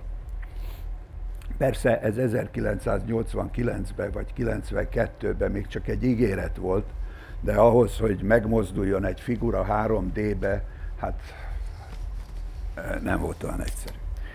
És a website is ilyen volt, hogy kell webet épít. Hát mondom, én megcsinálom. Gőzöm nem volt róla. Az egész internet, már Kanadában akkor, 90 eh, elején már láttam embereket, akik interneteztek, eh, eh, és aztán 95-ben még Magyarországon, pláne ilyen öreg emberek nem is tudtak semmit az internetről, én se sokat, de ott egy pár hét alatt belejöttem, és én lettem a Digital Design Departmentnek a vezetője a Klaszki csoport cégnél. Megvettem a világ összes legjobb komputerét, és megcsináltam egy nagyon fejlett websájtot abban az időben, ami rendkívül izgalmas dolog volt, mert akkor alakult az internet. Abban az időben még az, hogy színes kép, az is egy újdonság volt. akkor ugye a lassú adatátvitel miatt ezeknek a sebessége, az, hogy megmozduljon egyáltalán, vagy hogy hangja legyen, nem is lehetett álmodni, de hoppá, egyszer csak jött a hír, hogy a szomszéd utcába megszületett a Splash, a Flashnek az elődje, vagyis egy olyan, olyan tömörítés, amivel a képet már meg lehetett mozdítani, és akkor oda telefonáltam, megszereztem, megtanultam, és akkor mondtam, hogy hogy lehet, mert ugye Amerikában az akkor furcsa volt, most már ez itt is van, de a gyerekfilmeknek az egyik fő vonzereje az volt, hogyha finktak és büfögtek a gyerekek, vagy az orrukat piszkálták. Ez, ez valami miatt ott ez fontos volt, tehát az én figurámnak is fingania kellett feltétlenül, és az még nem volt a világon, hogy egy mozgó figura hangot ad az interneten rendes áttűnéssel. Ezt is megcsináltam, tehát egy nagyon izgalmas időszak volt, és egy darabig e, egész a CCSI, vagy mi a lófasz ez az új technológia, vagy egy újabb technológia. Tehát HTML-ig abszolút büfé voltam benne, de ott aztán ezt abba is hagytam. Tehát ezt csináltam ott, jó barátságban lettünk a Gáborral, aki egy rendkívüli ember, borzasztó széles látókörű, nagyon nyitott mindenre, különösen a művészetekre, a zenékre, csinált, miután nagyon gazdag lett, így azt képzelte, hogy már csak pénz kérdése, és az a művészet, amit szeret, az csinált egy, egy lemezkiadót, a Tom Casualties-t, ahol a zajzörej zenéket adta ki, amit szeretett, meghívott a világból híres nagy zajzörej zenészeket. Csináltunk egy a Melrose Bulváron egy szórakozó helyet, Lampik Révi, mert hogy ugye Frank Zappa rajongó volt, és ez egy Frank Zappa szám címe volt, egy szórakozó helyet, amiben az ő általa szeretett ételek voltak, a, a, fölépítettem egy színpadot neki, ahol zajzörej zenészek voltak, és és egyéb, amíg volt, az én képeim voltak az egyik falon, a másik falon pedig Mark Mothersbaugh, aki a Divo együttesnek a vezetője, azóta már az nincsen, nagyon sok izgalmas filmnek a filmzene szerzője Hollywoodban. De természetesen, illetve nem természetesen kiderült, hogy senkit nem érdekel Hollywoodba a zajzörejzene, se a mi művészetünk, beleértve a Markét is, és aztán ez a hely tönkrement. Csupó bemutatott például Andy Vajnának ebben az időben téged? Hát persze, Andy járt oda a csupóhoz. Igen. Milyen benyomásaid voltak ekkor róla? Ugye ez a karrierének a csúcsidőszaka, tehát nem tudom. A... Én nem tudom, hogy az a csúcs volt-e, vagy ez már a vége fele. Hányba járunk, bocs, attól függ, mert a 90-es évek elején mindenképpen még. Hát járhatunk, 95-től járhatunk. Az már ott indul lefelé, igen. 2004-ig. Ja. Igen. Milyen benyomásaid és emlékeid vannak róla ebből az időszakból? Nem volt túl sok, őt nem érdekelte a művészet, vagy ilyesmi, tehát nem, nem tudtam vele beszélgetni. De amúgy úgy nem is akartam. Tudod, hát ezek ilyen partik voltak, amit ne úgy képzelj el, mint egy mint egy hollywoodi nagy partit, mert bár az szomszéd erkéről a Jack Nicholson nézett le, de a Gábor nem szerette, a Gábor magyarokkal szeretett bulizni. És az volt a buli tárgya, hogy valakivel megbeszélte, hogy otthonról hoz kolbászt. És a ebéd közben is, amikor a cég már akkora volt, mint a, vagy nagyobb, mint a Disney, és a Disney lopott a Klaszki csupótól, vett át figurákat és történeteket, akkor is velünk jött el ebédelni a román étterembe például. Miért ért véget a munkakapcsolatotok? Hát eh, egy, egyszer összevesztünk. Min? Az én túl sokat vártam tőle. Olyat vártam tőle, amit ő nem akart. És ezért én nagyon megtámadtam őt, úgyhogy összevesztünk, de aztán visszafogadott a cégéhez. De mi filmet akartál csinálni, vagy mit akartál? Nem, nem, ez magánügy. És aztán továbbra is ott dolgoztam, és azóta is nagyon jó barátok vagyunk. De 2004-ben szakítottál vele is, nem? Hát nem szakítottam vele, eljöttem Amerikából, azért jöttem el, hogy majd visszamenjek, csak hogy itt csináljak egy nagyon izgalmas dolgot. Csak aztán megismertem mezőszemerét, és hát azóta ott vagyok egyelőre. Ez a jövőháza projekt volt, ami visszahívott téged? Ez a jövőháza projekt volt. Na, bocsáss meg, tehát, hogy ezt mindenképpen segíts megértenem. Van egy művész, aki elhagyja a rendszerváltáskor Magyarországot azért, hogy Amerikában szerencsét próbáljon, elérsz egyébként sikereket is, tagadhatatlanul, és erre a magyar kormány hív, hogy itt van egy új intézmény, és te bizalmat szavazol nekik, hogy ez biztos valami kóser dolog lesz, fenntartható lesz, majd biztosan még éveken keresztül fogja finanszírozni a magyar állam. Miért bíztál bennük? Mert nem voltam itt. Ha te elmentél volna 90-ben, 2004-ben egy egészen más világ várt volna itt. Én amikor 90, 90-ben elmentem, akkor azt tudtam, hogy hát ugye politikailag, amivel én szimpatizálok, az a, az, az SDS, meg a Fidesz körülbelül, akik nem a nemzeti értékekre helyezik a hangsúlyt, mert én azt képzeltem, hogy az, hogy önmagában valaki milyen születésű, vagy hogy melyik országban született, az nem érdem, az, az van. Ezen felül az a lényeg egy társadalomban, hogy mit csinálsz.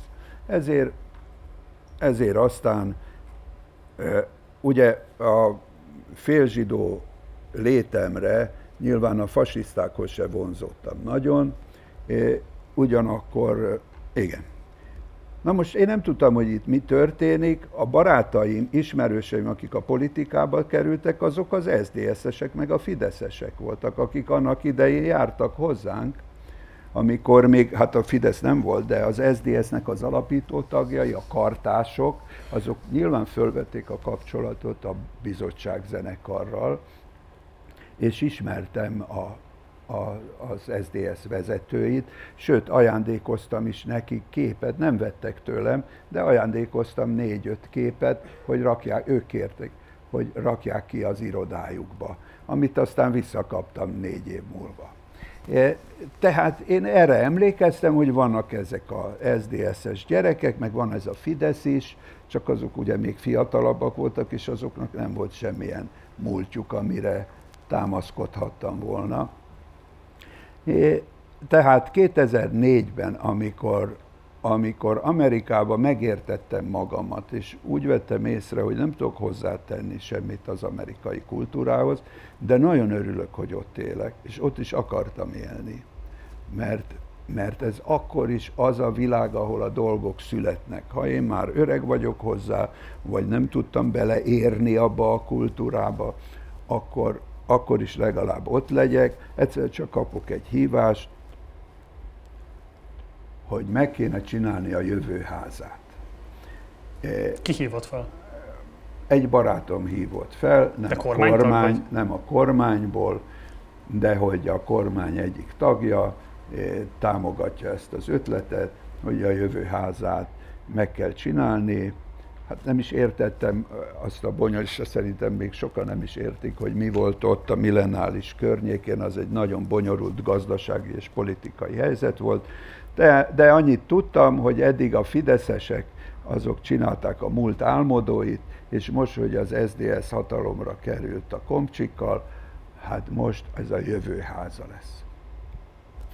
Na most Azért most, ha így belegondolok, már én nagyon csalódott voltam az SZDSZ-be is, hogy összeállt a kommunistákkal, illetve a szocialistákkal. É, éreztem, hogy itt már dolgok megváltoztak, hallottam a botrányaikról, a mit tudom, kakaó biztos komputerről, de az, hogy én, aki azt képzeli szó szerint, hogy a jövő, a jövő laboratóriumában élek, és jobban tudtam az internetet mindenkinél. Új Péter fölhívott telefonon, hogy mit tudok tanácsolni a népszabadságnak, milyen legyen a, a websájtja. Azt nem, nem biztos, hogy Új Péter hívott arra föl. De szóval így, így éreztem magam. Azt hittem, hogy ha visszajövök ezzel a hihetetlen tudással, amit összeszedtem 10-14 év alatt, ezzel ezzel itt be tudom lökni ezt a dolgot, jövő háza, nagyon jó, én már fiatal koromban is azt képzeltem, hogy a művészet az nem csak úgy festegetés meg rajzolás, hanem azok szemléltető eszközök. Egy kiállítás az olyan, mint egy, mint egy szemléltető eszköz halmaz, amiből megérthetjük a világot. A jövő háza bemutatja a jövőt, és akkor akkor én ugye egyrészt a jövőből jövök, a technológia, ahhoz is értek, a művészet, ahhoz is értek, és ezt összerakom, és ennek én lehetek itt a, a kidolgozója. Na erre hazajövök, és ezt meg fogjuk csinálni. Ennyit tudtam. És aztán találkoztam egy borzasztó nagy katyvasszal, amiben senki ezt nem akarta, hanem mindenki valami másért akart valamit pénzekért, milliókért, milliárdokért, amit nekem kellett volna aláírni. Senkit nem érdekelt maga ez a dolog, hanem csak az, hogy hogyan síbolhat ki egyik párt ennyi pénzt, a másik annyit, és így tovább. Ebben találkoztam, két hónap múlva ott hagytam. Azt mondtam, hogy én ezt nem csinálom tovább. És akkor készültem vissza, de gondoltam, hogy veszek még egy házat itt, mert azt is láttam, hogy az összes haveromnak már mind van legalább lakása. Engem, ahogy mondtam, a pénz csak azért érdekelt, hogy megvegyem a legújabb komputert, vagy a legújabb hangszert, de sose gondoltam arra, hogy házat vegyek, minek. Úgyis ott élek, ahol szükség van rá. De most gondoltam, oké, okay, veszek egy házat, megvettem a házat. Mezőszemeré, mert annyi volt a pénzem, és annyira megszerettem, olyan izgalmasnak és nagy kihívásnak tűnt a vidéki élet, hogy azóta is ott vagyok. 2000-től az Encyclopedia Britannica művészeti igazgatója voltál, ez ugye a brit enciklopédiának az online verziói változata. Ez meddig volt az életedben? Egy fél évig csak. De miért? Mert, mert jött egy hatalmas törés 2000-ben, amivel megszűnt egy nagy paradigmaváltás. Ugyan ez látszólag az internetről szólt, de igazából az egész baby boomer generáció ki lett dobva, aminek én is a része vagyok. Egészen 2000-ig azt kellett néznem, hol vannak a fiatalok. Mindenki annyi idős volt, mint én, vagy e körül. Az egész kultúrába. Nem jöttek igazából új dolgok, vagy ha jöttek, akkor azok csak elkezdték ők is belbotom nadrágot hordani, meg ők is olyan hajat viseltek, mint mi régen, meg ilyesmi de nem volt semmi más. És az internetben is az igazi vezetők azok ilyesmik voltak. És a, az internet nagyon fölfutott, nagyon sokat lehetett vele keresni, és 2000-ben, most nem tudom a, a gazdasági okait, összeomlott az egész, tönkrementek a datcom cégek. Egyik napról a másikra fölhívtak, András, sorry, nem kell többet repülővel bejönnöd San Franciscóba. Repülővel mentem minden héten San Franciscóba a De charterjárat nem az volt, hogy charter, de, de hát annyi idő alatt ment, mint amennyi alatt a Kraszki csupóba bementem autóval, annyi idő alatt fölmentem San Francisco. Szóval vége lett ennek. És akkor ez az egésznek vége lett, tehát a, a Britannica is, hát akkor még mindenki képzelt valamit, akkor még, még nem érezték át az internetnek a, ezt a erejét, ami mostanáig kijött, vagy ezt a, ezt a struktúráját. Tehát úgy képzelte, én vagyok az Enciklopédia Britannica, én vagyok a világ legnagyobb lexikonja, mostantól kezdve én tanítom az embereket angolra és a kultúrára. Szép gondolat, a tulajdonos egy iráni ember volt, és az volt a feladatom, hogy a művészeti oktatásnak a internetes kidolgozása, és akkor én ezt elkezdtem csinálni, megterveztem, hogy, hogy hogyan, milyen vizuális, izgalmas dolgok, és erre kaphatóak is voltak, ami ugye nagy nehézség Amerikában, nagyon nehéz új dolgot csinálni, bár végül minden, mindig onnan jön az új, de pont ez is az egyik, ez a sok nehézség az oka, hogy nagyon erős jó új dolgok jönnek, mert nagyon nehéz újat csinálni, olyannak kell lenni, ami már eleve megfelel egy csomó embernek, és ezért tud megfelelni az egész világnak. Ha Csupó Gáborral való barátságozra még egy kérdés, hogy miközben ő a rendszerváltás óta igazából soha nem exponálta magát a magyar filmes piacon, szerinted miért egy ilyen szerencsétlen vállalkozás élén próbálkozott meg e, hallatni a hangját, mint amilyen volt ez a Pappapia című, amivel végül aztán kijöttek 2016-17-ben, nem tudom pontosan az évet. De a lényeg az, hogy, hogy miért ez volt az a film, amivel úgy érezte, hogy neki virítania kell. Azért érezte úgy, hogy virítania kell, mert azt képzelte, hogy megcsinálja a világ legjobb zenés táncos filmjét. Ő is tudja, hogy nem csinálta meg. De nem tudta megcsinálni. Nem tudta megcsinálni, és ez nem csak rajta múlott. Ez a film, ez a, a már a címe se tetszett neki se. De ezt Andy akarta. Az ő elképzelése volt, hogy valószínű nagyon tetszett neki az Abba film, a Mamma Mia, ami egyébként nekem is tetszik, szóval gyűlöltük az abbát abba az időbe, de van benne valami olyan emberi kvalitás, ez nagyon érdekes az a film egyébként, hogy egy tök hülyeség, abszolút hülyeség az egész, de az a néhány színész és a rendező is gondolom olyan kvalitást vitt be. Na mindegy, oké. Okay. Tehát Csupó, eh, eh, Andy elképzelte, hogy csinál egy ilyet, azt nem tudom, az ő elképzelése volt-e az, hogy ennek ez lenne a motorja, hogy, hogy régi slágereket mai előadók adnak elő.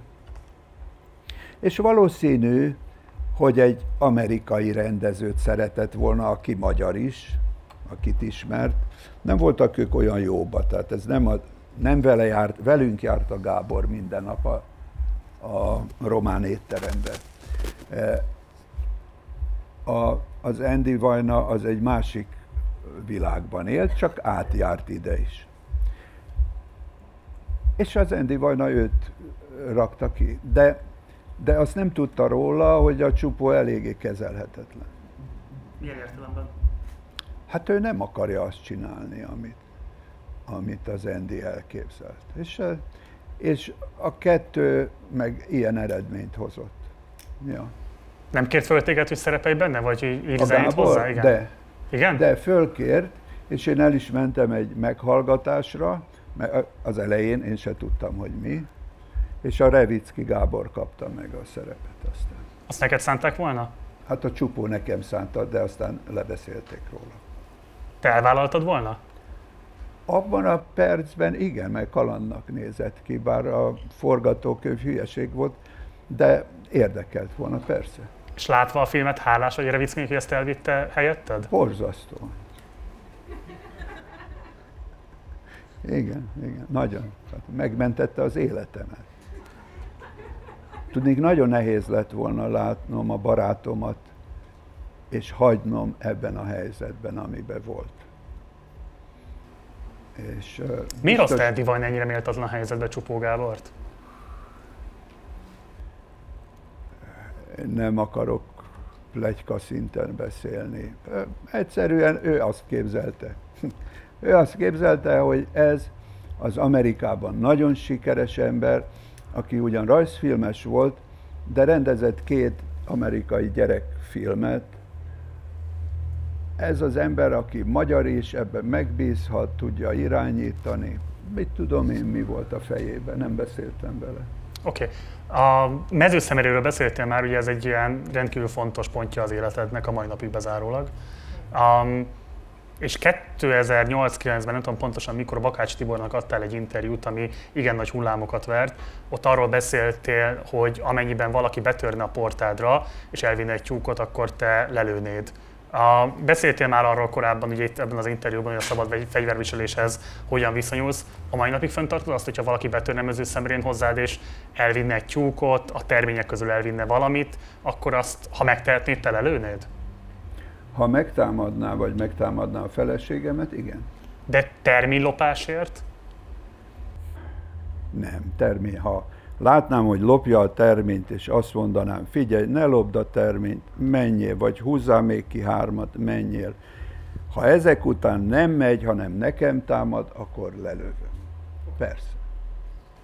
Jó, azért változott akkor az álláspontod? Nem változott. Akkor is erről volt szó. Hát jó, hogy az újság nem, fog, nem, nem úgy hozta le. De a következőről volt szó. Oda költöztem, és, és néhány hét múlva kiraboltak. És az a, ez a cigány gyerek, aki kirabolt, a rendőröknek azt mondta, mikor mondták, úgy rabolt ki, hogy közben én ott voltam a házba, hátulról vitte el a láncfűrészt, és mikor rendőrök voltak, hát hogy, hogy te bementél a vahonhoz napközben, mi lett volna, ha észrevesz? Azt mondta, akkor agyon ütött. Ezek után, ha megkérdeznek téged, hogy mit csinálsz azzal, aki beugrik hozzád és ki akar rabolni, én meg lelövöm.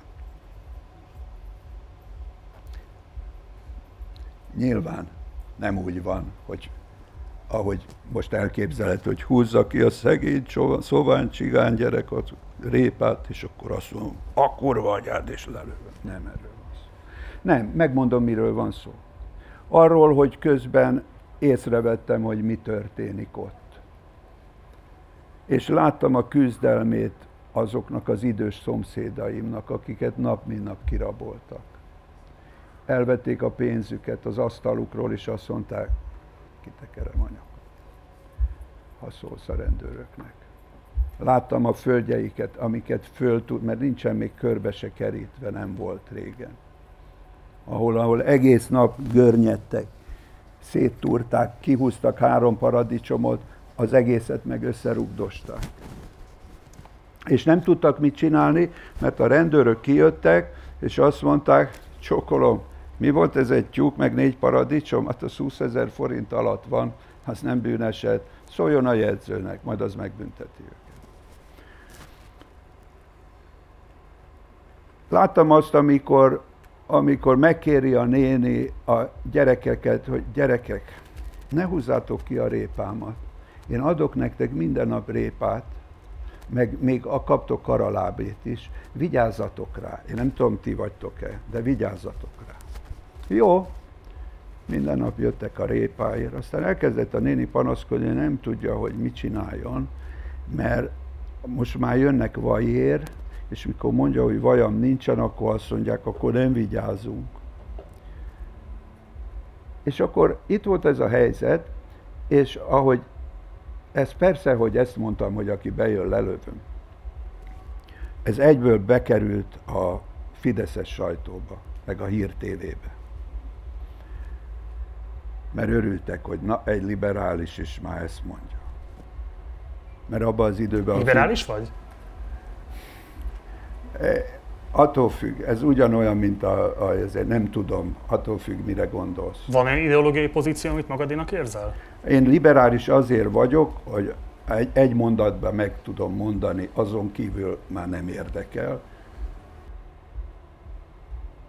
Mindent megtehetsz, mindenhogy élhetsz, hogyha nem zavarod azzal a másikat.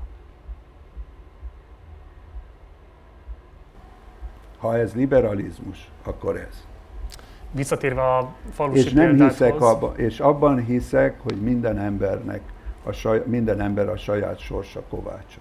Aha.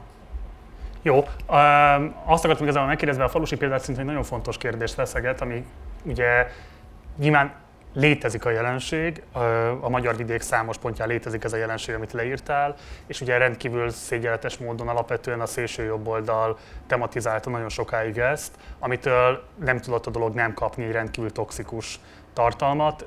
Az a kérdésem, hogy te azokból a tapasztalatokból, amiket szereztél, mit kellene szerinted tenni azért, hogy nyilvánvalóan nem megoldás az, hogy lelőjük azt, aki meglop minket, nyilvánvalóan nem megoldás az, hogy a néni adjon még vajat is, mert most már arra is szükség van, de hogy van egy ilyen egyrészt megélhetési válság, nyilván a fővároson kívül még erősebben, mint a fővárosban, nyilván van egy ilyen adott esetben rendészeti válság is, tehát hogy a magyar rendőrség hol és milyen formában képes védelmet biztosítani, vagy megelőzésben részt venni, bármilyen módon egyébként a jognak érvényt szerezni. Tehát egy nagyon komplex problémakörről van szó, szociális része is van, rendészeti kérdés is, stb. stb. De hogyan látod, mi lenne a kívánatos magatartása mindenkori magyar állam részéről, hogy ebben érdemben föl tudjon lépni?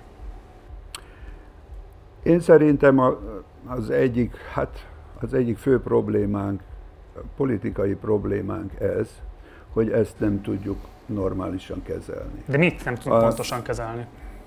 Ezt, amit, amit egyesek rasszizmusnak neveznek, mások cigánybűnözésnek, ezt, ezt erről, erről mindegyik, hogy is mondjam csak, képtelenség beszélni akkor, amikor nem lehet például felméréseket végezni, hogy hogy hány százalék cigány ül börtönben, és hány százalék nem cigány. Nem lehet, nem lehet erről normálisan beszélni, mert az, aki, akinek ellenérzései vannak a cigányokkal kapcsolatban, azt a, másik fél szinte nem is tartja embernek. De nem lehet normálisan beszélni azokkal sem, akik meg azt képzelik, hogy aki cigány, az nem is ember, hanem egy állat. Vagy hogy ezeket mind ki kéne írtani. Nincsen, történnek mindig lépések az úgynevezett integrációban, amiknek, amik aztán elhalnak. Nem ismerjük az eredményeiket. Tudjuk, hogy mi volt az eredménye a csirkeosztásnak, vagy a kajaosztásnak, és hogy miért ment tönkre, és hogy mit kéne csinálni, hogy ne menjen tönkre. Nagyon sok nem szabadna hallgatnunk a közhelyeinkre. Például nagyon nagy gátja annak, hogy megértsük a helyzetet, amikor arra hivatkozunk, hogy nincs meg a történelmi háttér. Hogy valakik azért nem tudnak úgy élni, mint ahogy mi szeretnénk, mert ő nekik történelmileg más volt a hátterük. Amikor arról beszélünk, hogy azért öl valaki, mert éhes. Amikor arról beszélünk, hogy azért lesz valaki ilyen, mert olyan gyerekkora volt. Ezek, ezeket félre kéne rakni. Elhiszem, hogy ezt nem tudlak meggyőzni, de ezt valahogy félre kéne rakni. Ezeket az érveket már ne hozzuk fel, mert nem voltak jók eddig sem. Legalább ezért. Hanem keressük meg, hogy mi van. Mert De bocs, azt Ezek mondod, azt az mondod, hogy a emberek- kerülni kell. Igen. A cigánybűnözés az nem egy közhely? a cigánybűnözés is egy közhely, igen. De az, hogy van egy probléma, a cigánybűnözés is, ahogy, ami arra ragad rá, igen. De az, hogy az létezik, igen, vannak emberek, mindenféle ember van a világon, mindenféle embercsoport, rassz, nép, attól függ, hogy hogyan élnek, hogy hol vannak nem a történelmüktől. A történelmünk most nem azért vagyunk ilyenek, mert olyan volt a történelmünk, hanem azért volt olyan a történelmünk, mert ilyenek vagyunk. Ezt értem, de bocs, A- akkor most mondod azt igazából, hogy a bűnözési hajlandóság az egy gazdasági kérdés. Nem gazdasági kérdés. Nem gazdasági kérdés. A etnikai meghatározottsága a bűnözés, a bűnöz, azt tartjuk bűnözésnek, amit a mi társadalmunk bűnözésnek tart. Vannak más népek, például az indiánok. Emlékszel indián történetekre? Amikor a furfangos indián akkor lett nagyfiú, ha ellopta a szomszéd lovát? A másik indián törzs lovát? Ugye ezeket Ez tört- volt az érték. Hát az világos, csak ezeket a történeteket például mondjuk fehér telepesek alkották meg az indiánokról, De- és így jutott el hozzánk. Nem, Tehát nem, ezek nem. nem indián népmesék. De, de jó, Hát akkor például ez, amit konkrétan ez nem, jó, ez lehet, hogy egy népese, de ez egy indián szokás volt. Hát Mert lehet, az is egy indiántól szokás, hát és lehet, ezt bizonyos úgy törzseknél igen, más törzseknél nem tudjuk, ne, hogy az ne, volt-e. Ne, ne, ne, ne. Tehát nem volt ilyen, hogy az indiánok, olyan különböző törzsek tartott, voltak. hogy ugye indiánok ott éltek, és akkor jöttek a fehér emberek, és akkor azt mondták, hogy akarjuk tőled ezt a földet. És az indiánok ezt nem értették. Mi az, hogy akarjátok tőlem ezt a földet? Ez a föld nem a miénk. Ja, akkor jó, akkor húzatok innen a faszba. De már ezt se értették. A cigányok nem csukják be a kapujaikat. Az onnan is tudod, hogy melyik egy cigányház többek között, hogy nincs becsukva a Te se csuktad be a kapodat Los Angelesbe. Az egy másik dolog. Tehát akkor ez a, de érted András, olyan, olyan analógiákkal élsz, amik, tehát érted, nincs ilyen, hogy a cigányok. Nincs olyan, hogy, nem hogy a magyarok, ezek figyelni, különböző hanem, csoportok. hanem megpróbálsz, most Hát én, azért, én nem azt reflektálom vissza neked, hogy az azt mondod, hogy nem szabad az ócska közhelyeinkre Igen. hagyatkozni. De az ez- egy közhely, hogy a cigányok nem csukják be a kapujukat. Nem közhely. Az nem közhely, az a valóság. Gyere el mezőszemerére. Mezőszemerén vannak olyan cigány családok, akik nem csukják be a kaput, ez a valóság. De az, hogy ebből az következik, hogy a cigányok nem csukják be a kapujukat, voltál De nem minden magyarországi cigányháznál, és láttad ezt, és tudod azt Ó, mondani, hogy drágám. döntő Hát többségében nem ezért nem, csukják be? lehet, ezért nem lehet erről beszélni. Hol vagyunk még a, megold, a, a föltárásnál, amikor ennél leragadsz, hogy most akkor ez, ez így van-e, hogy becsukják-e. A példa arról szólt, hogy van, ahol a lopás az törvénytelen, és van olyan hozzáállás az élethöz, amikor a lopás az ügyesség kérdése. És nem azért, mert rossz, mert gonosz, hanem azért, mert úgy tekinti a világot, hogy ha itt vagyok, akkor ezt használom, ezt is, meg ezt is. A mi európai civilizációnk egy másik irányba ment. Kialakította a magántulajdont. Az a tied, ez meg az enyém. De van szívesen adok belőle. Jó, mert hát közben meg még jó szívű is vagy. De nem érted? De értem, Tehát, hogy mondasz. vannak, és, és ezek a dolgok, ezeknél az embereknél úgy látszik nem változtak meg. Amikor, amikor, a, amikor, amikor a bírósági tárgyaláson várakoztunk, hogy beszólítsanak minket, és kint állt az a tolvaj, aki tőlem lopott. Ott állt körülötte a családja. És erre oda jött lelkendezve egy másik ember. Hogy, végre börtönbe kerülsz. Hát én ebbe a koromban már öt éve börtönbe ültem. És megünneplik, amikor börtönbe mennek, és megünneplik, mikor kijönnek. De ez minden magyarországi cigányról szerinted elmondható? Mezőszemerén igen. Igen. De akkor ebből a tapasztalatból lehet általánosítani a teljes Te Magyarország. milyen, te, te milyen tapasztalat?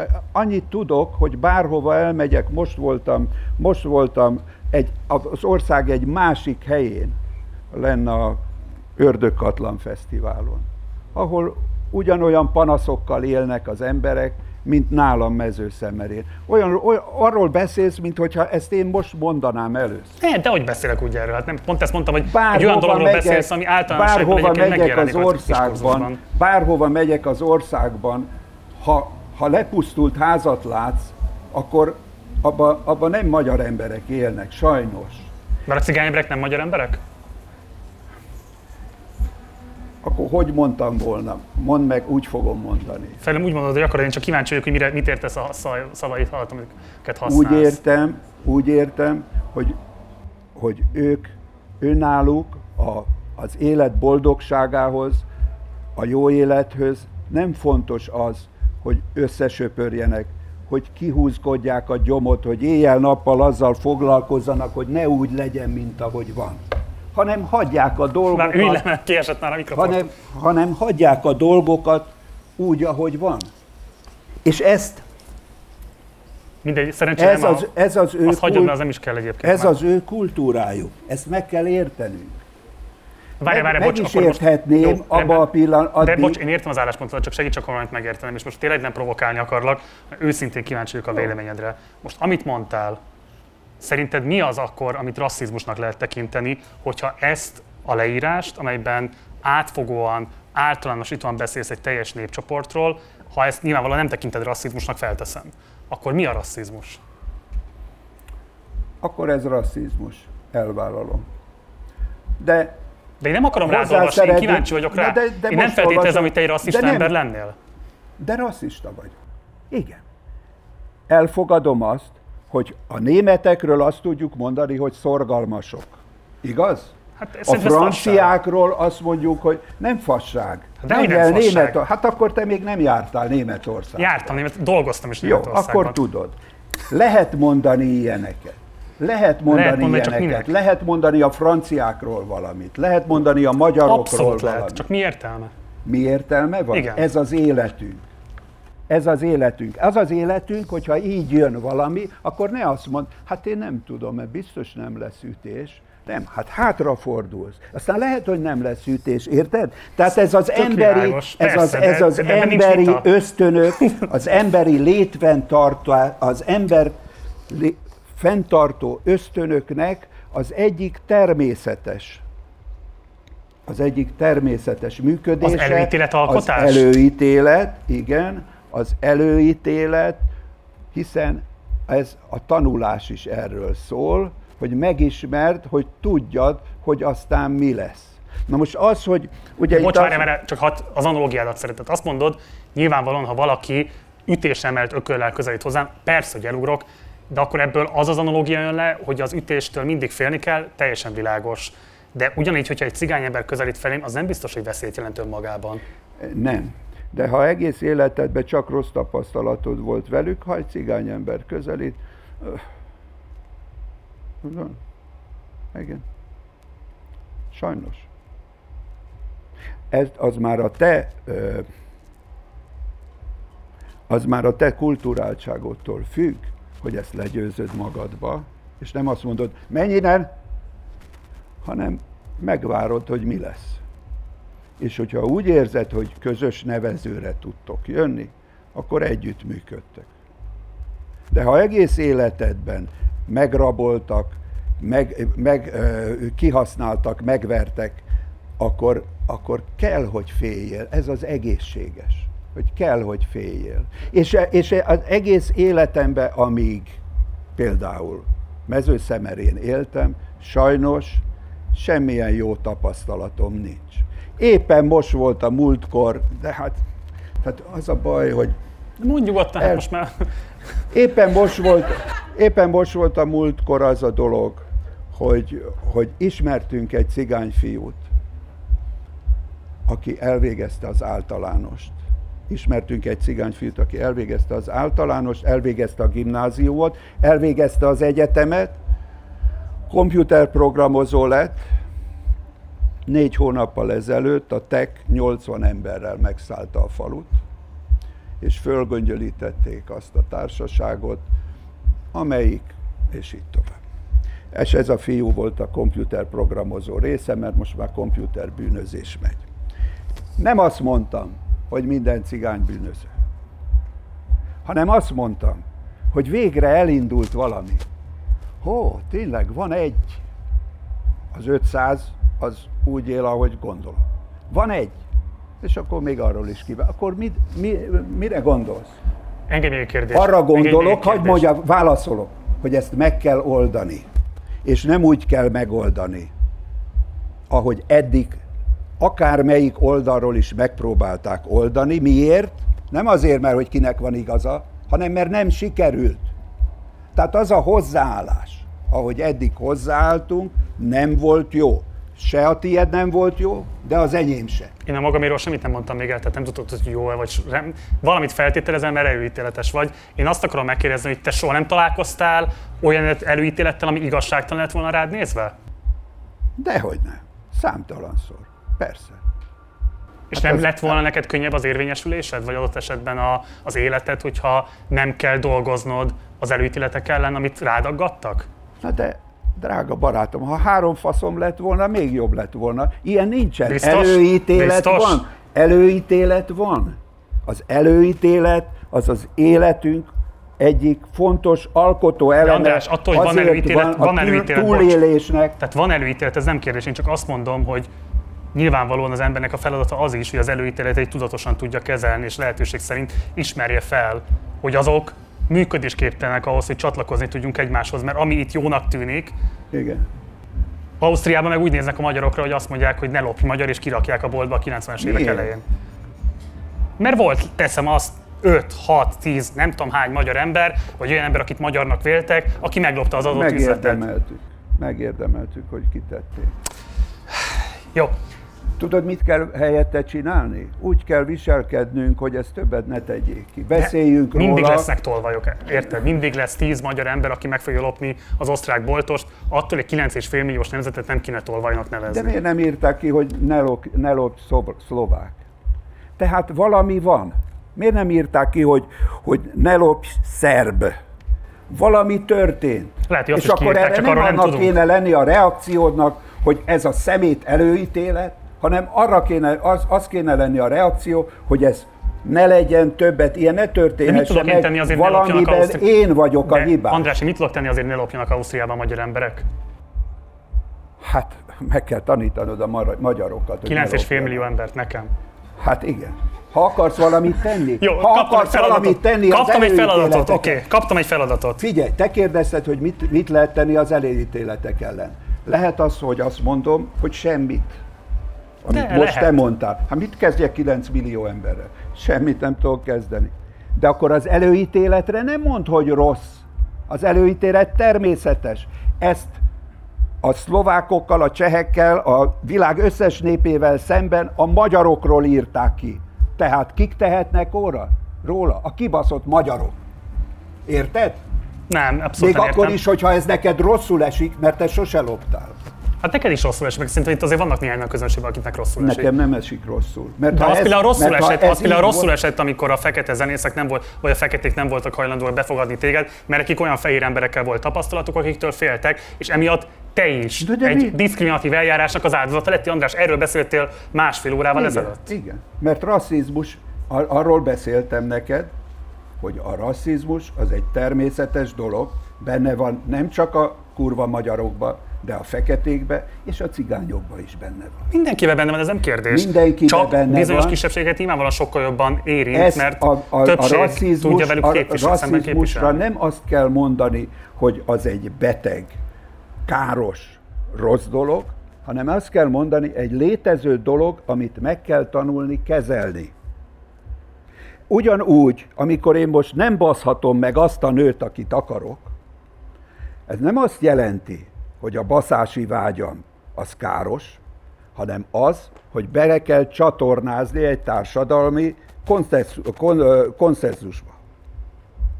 A rasszizmus ugyanolyan, mint ha, hogy meg akarsz valakit baszni. Ugyanúgy a természet rakta bele a testedbe ezt a dolgot. Nem mondhatom rád, hogy te egy szemétláda vagy, mert baszni akarsz. Csak azt mondhatom, figyelj, nálunk nem divat egyből megbaszni azt a nőt, akit látsz, udvarolni kell neki, hazudni kell neki, vagy whatever. Érted? és, Nem, ez, és de- a rasszizmus, és az, amit, amit most én el tudom képzelni, hogy mondok neked, a rasszizmus szót kezdjük el használni, ugyanúgy, mint Pozitív jelzőként? szexuál- Nem pozitív. A világban nincsen pozitív és negatív. Az a probléma, amikor valamire azt mondjuk, hogy ez csúnya, vagy azt mondjuk, hogy ez szép. A világban mindig az van nekünk embereknek, amit mi gondolunk róla. A fasiszták között a rasszizmus az a dicsőség. Rasszista vagyok, kurva anyát mindenki. Igaz? A rasszizmusra nem lehetünk se, bü- az a rasszizmus olyan, mint az, hogy magyar vagy. Nem lehetsz rá se büszke, se nem kell szégyelned. Használnod kell. Egy adottság, ami benned van, és az már tőled függ, illetve a társadalomtól, hogy ezt az alapvető érzést, ami a rasszizmus, az, éhez, az, az éjség, a szexualitás, ezeket hogyan használjuk és hogyan integráljuk be a társadalmunkba. Mint ahogy... Jó.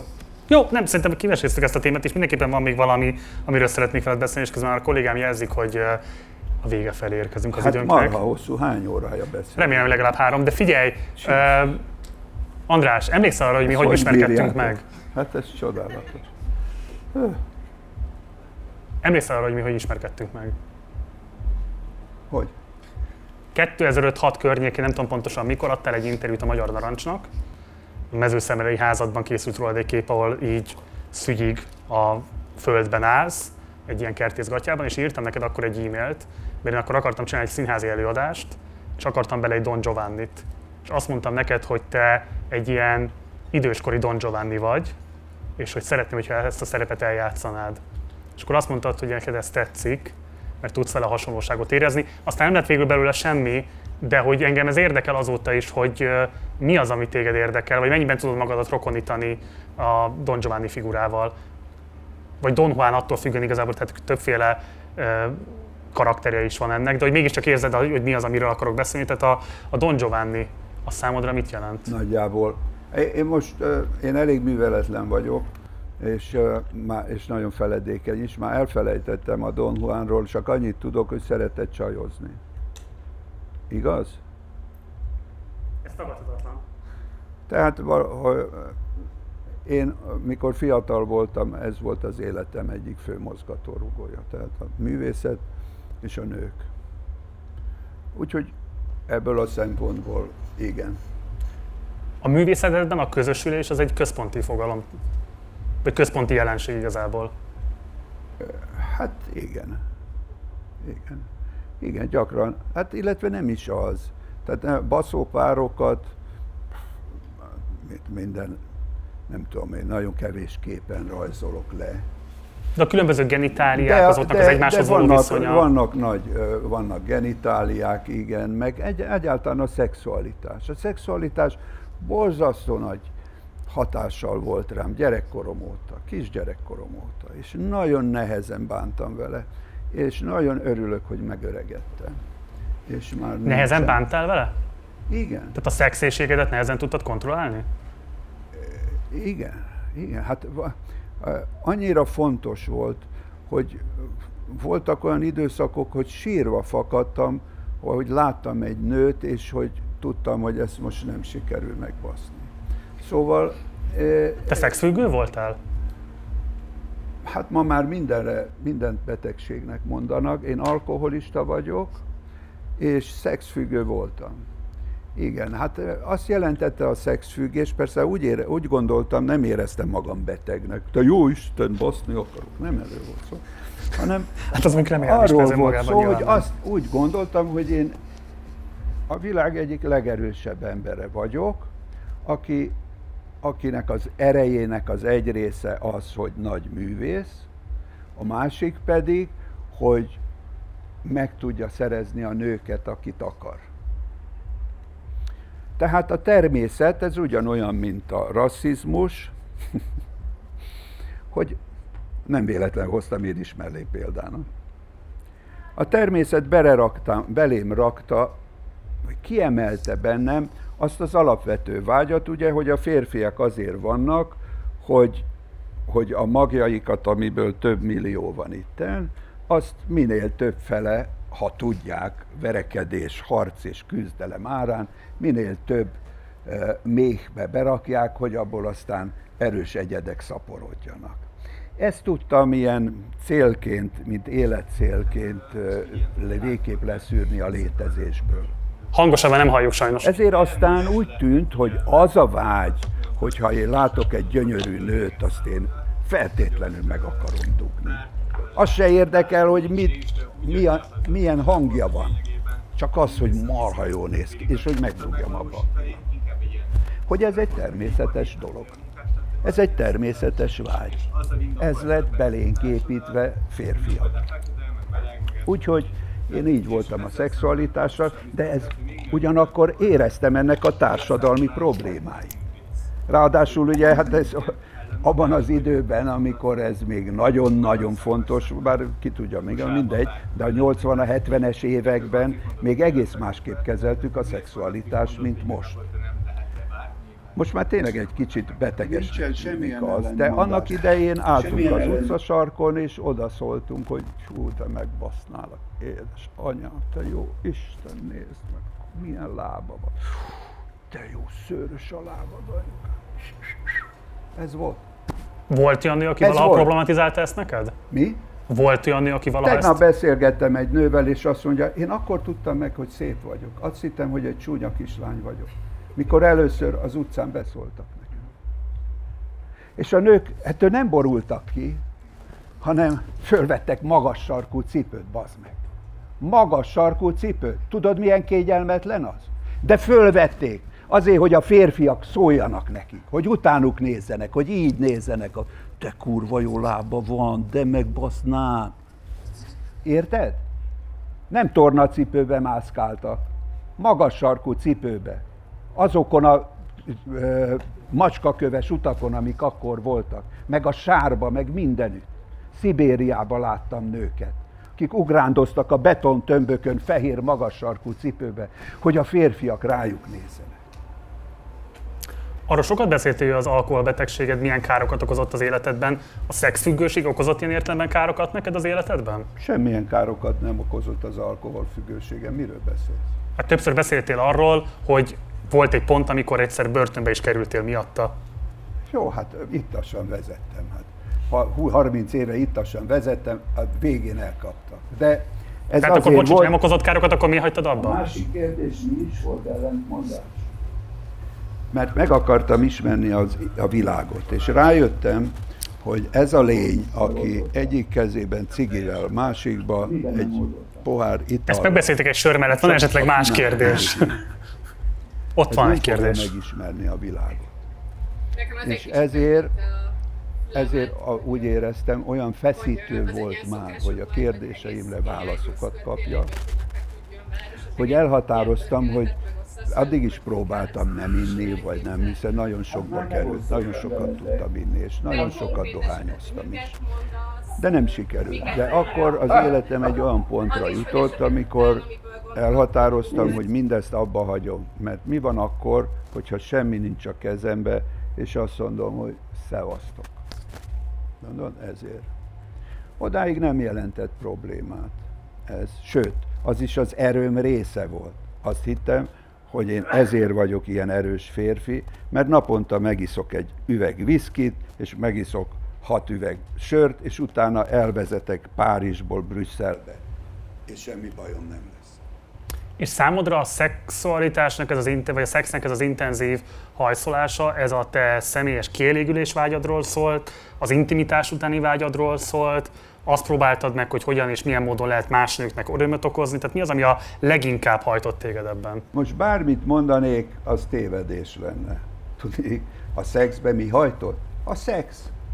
Ez a program. De akkor miről szól a szex neked, azt mondd meg. A szex mindenkinek másról, amit vele. Ezért mondom, hogy neked miről szól. Nekem mindig másról szólt. Én azt hív, ed, van benned a vágy. Ugye ez olyan, mint a, mint a rasszizmus. Tehát benned van, és akkor megmagyarázod, hogy miről szól. Hát szólhatott, ugye szokták mondani, mert édesanyád elhagyott, és ezért. De miért? Olyan nevelő anyukám volt, olyan szexi volt, olyan aranyos, olyan jó volt hozzábújni, olyan jó szaga volt. Nem hiányzott anyukám.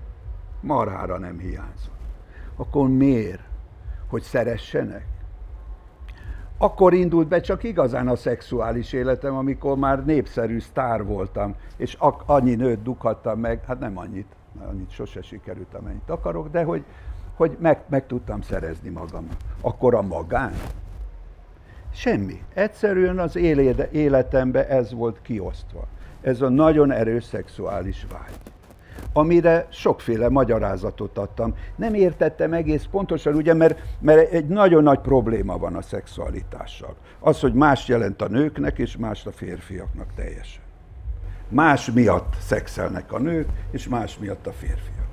A nők azt szeretnék, hogyha a férfiak azért szexelnének, amiért ők, a férfiak meg azt szeretnék, hogyha azért, amiért ők gondolják. És ebből aztán olyan boldogtalanság fakad. Tehát amikor minden este nem tudtam úgy lefeküdni, hogy egy nőt ne hurcoljak magammal az ágyamba, ha nem voltam a családommal. És azért én nagyon komoly erőfeszítéseket tettem. És, és győzködtem a nőket egész éjszakán keresztül, mire végre hajnalba sikerült.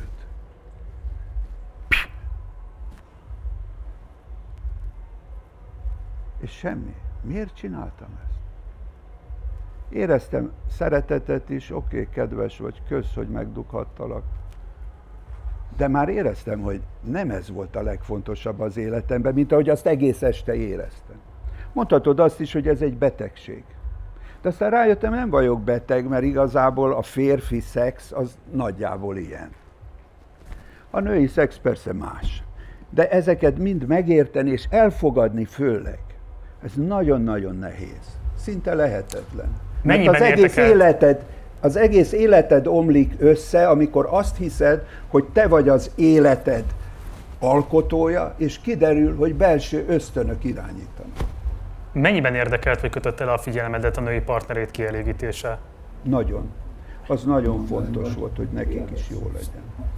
Nekem, nekem akkor nem volt jó, hát belső De hogyha azt mondták, hogy jó, akkor- lesz. Nagyon sok téma, amit- amit nem érintettünk. Nem beszéltünk a közéleti szerepvállalásodról, nem beszéltünk a szabadfogásról, később kötött fogásról. Ugye ez egy műsor volt a Hír TV-n, később a Magyar Hangon, illetve most is még a Magyar Hangon megy, már más formában persze, amelynek te kitalálója voltál, ötletgazdája voltál, szerepet is vállaltál benne, de most erre már nem lesz lehetőségünk. Úgyhogy ilyen záró kérdésként igazából azt szeretném kérdezni tőled, hogy milyen ambíciók fűtenek most téged a közélettel kapcsolatban, ha fűtenek egyáltalán bármilyen szinten, hogyan gondolsz a 2022-es választásokra, látsz-e magadat bármilyen feladatot, kihívást, amivel akarod tölteni ezt az időt, hozzá akarsz -e járulni bármilyen módon a közélet alakításához? Hát ez egy nagyon komplex kérdés. Egyrészt teljes, azt is mondhatnám, hogy közérthető és rövid legyen, hogy teljes kiábrándultságban vagyok. Senki nem is jelentkezik, akinek szüksége lenne rám, de én sem tudok senkit, akihöz szívesen csatlakozni. Ez a világ, amiben most élünk, ez rendkívül izgalmas, nagyon érdekes, de azért, mert teljesen kilátástalan. A kilátástalan nem negatív értelembe veszem, hanem nincs semmire se Mond. remény. Minden megtörténhet. Ezért azoknak, akik olyanok, mint én, akik kalandorok, a kalandot szeretik az életbe, azoknak ez nagyon érdekes. De nem tudom, rájöttem arra, amit itt gyorsan felsoroltál, hogy voltak közéleti ambícióim vagy szerepléseim. Ezek során rájöttem, hogy mindaz, amiről én, amiben én hiszek, és amit tudok, ez nagyon-nagyon kevés ambiciózus társaságnak megfelel.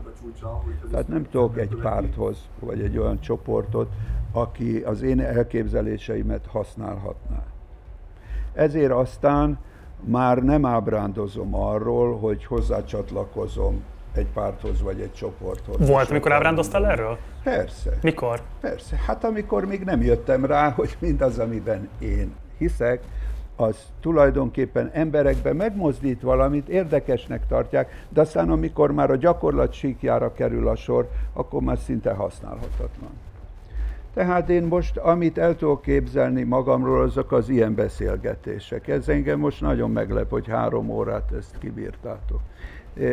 Ebből ez, ilyet szívesen tudnék csinálni.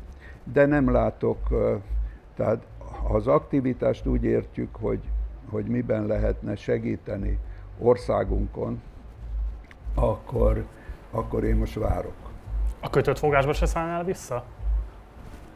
Hát ez, ez megint ilyen kérdés. A kötött fogás már nincs, nem lehet.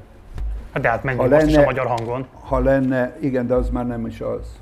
Tehát azt, amiért én azt csináltam, az azért volt, azért az ígéretért, ami igazából soha nem is nagyon valósult meg, hogy mindenki legyen ott, minden, mindenféle gondolkodó, vagy nem gondolkodó, a legegyszerűbb embertől a legbonyolultabbig. Tehát ezek összeüljenek, és ne úgy beszélgessenek, hogy ki kényszerítik azt, hogy kinek van igaza, hanem egy tálcán mutassuk meg nektek, hogy így is lehet gondolkodni, úgy is, úgy is, úgy is. Mindegyik él, mindegyik boldog, mindegyik szenved, még ha homlok egyenes mást is látnak az életbe. Ennél egy következő lépés, ami már nem az a műsor lett volna, hogy hogyan lehet ezt közös nevezőre hozni, annélkül, hogy lehülyéznénk a másikat. Vagy azt mondanánk neki, így nem lehet gondolkodni ezen. Na, ez egy másik dolog, ez lehet, hogy lehetetlen is. Lehet, hogy amit én elképzelek, az kivitelezhetetlen a világon. És azért jutunk ide, ahova. Vannak De- még művészeti ambícióid? Persze, csak azok vannak, ha úgy veszük. A művészet számomra minden, amit csinálok, mostanában nagyon szeretek zenélni sokat, de festeni is, és a párommal, Tötös Katával közösen festeni, ami nagyon különleges, mert ő hiperrealista festőművész, egész más világban él, mint én, és mégis egy vászonra kerülünk, és ebben egy kicsit ezt a, a világnak ezt a ezt a sokféleségét mégis meg lehet mutatni egy vászon. Mert életemben mindig azt hittem, hogy én a világot mutatom meg a vásznaimon, de aztán be kell, rá kellett jönni, hogy csak saját magamat, csak az én porhűveljem képességei vannak rajta. De ezáltal, hogy Katival együtt dolgozunk, vagy festünk, és ezzel két nagyon távoli pólus van, ez egy jó tanulság arra, hogy lehet egy vásznon két világ. András, akkor jó egészséget és sok életkedvet ahhoz, hogy minél hosszabb ideig kiélhess még a művészeti ambícióidat is. Köszi. Ez volt a beszélgetésem Vahorn Andrással a Colorado Fesztiválon. Ha tetszett a beszélgetés és szeretnéd látni nem csak ezt a szerkesztett verziót, hanem a teljes verziót is, akkor vagy látogass el a podcast platformjainkra, ahol ingyenesen, korlátozás nélkül mindegyik beszélgetést visszahallgathatod, vagy pedig fizess elő a Partizánra, és akkor a videós formátumhoz is hozzáférhetsz. Mindenképp iratkozz fel a csatornára, ha még nem tetted volna meg, van egy Facebook oldalunk, Insta oldalunk, és van még egy Facebook csoportunk is, ezekbe is várunk téged, és akkor tudunk vitatkozni az éppen aktuális témákról. Szeptemberben elindulnak majd az előválasztási viták, egy egész hosszú vitasorozattal készülünk, októbertől pedig rendes üzemmenet szerint indul majd újra a Partizán évada, de minden fontosabb információt időben fogunk közölni a Facebook oldalunkon, tehát már csak ezért is érdemes követni bennünket. Munkatársai nevében köszönöm szépen a figyelmed, hamarosan találkozunk, addig is, ciao.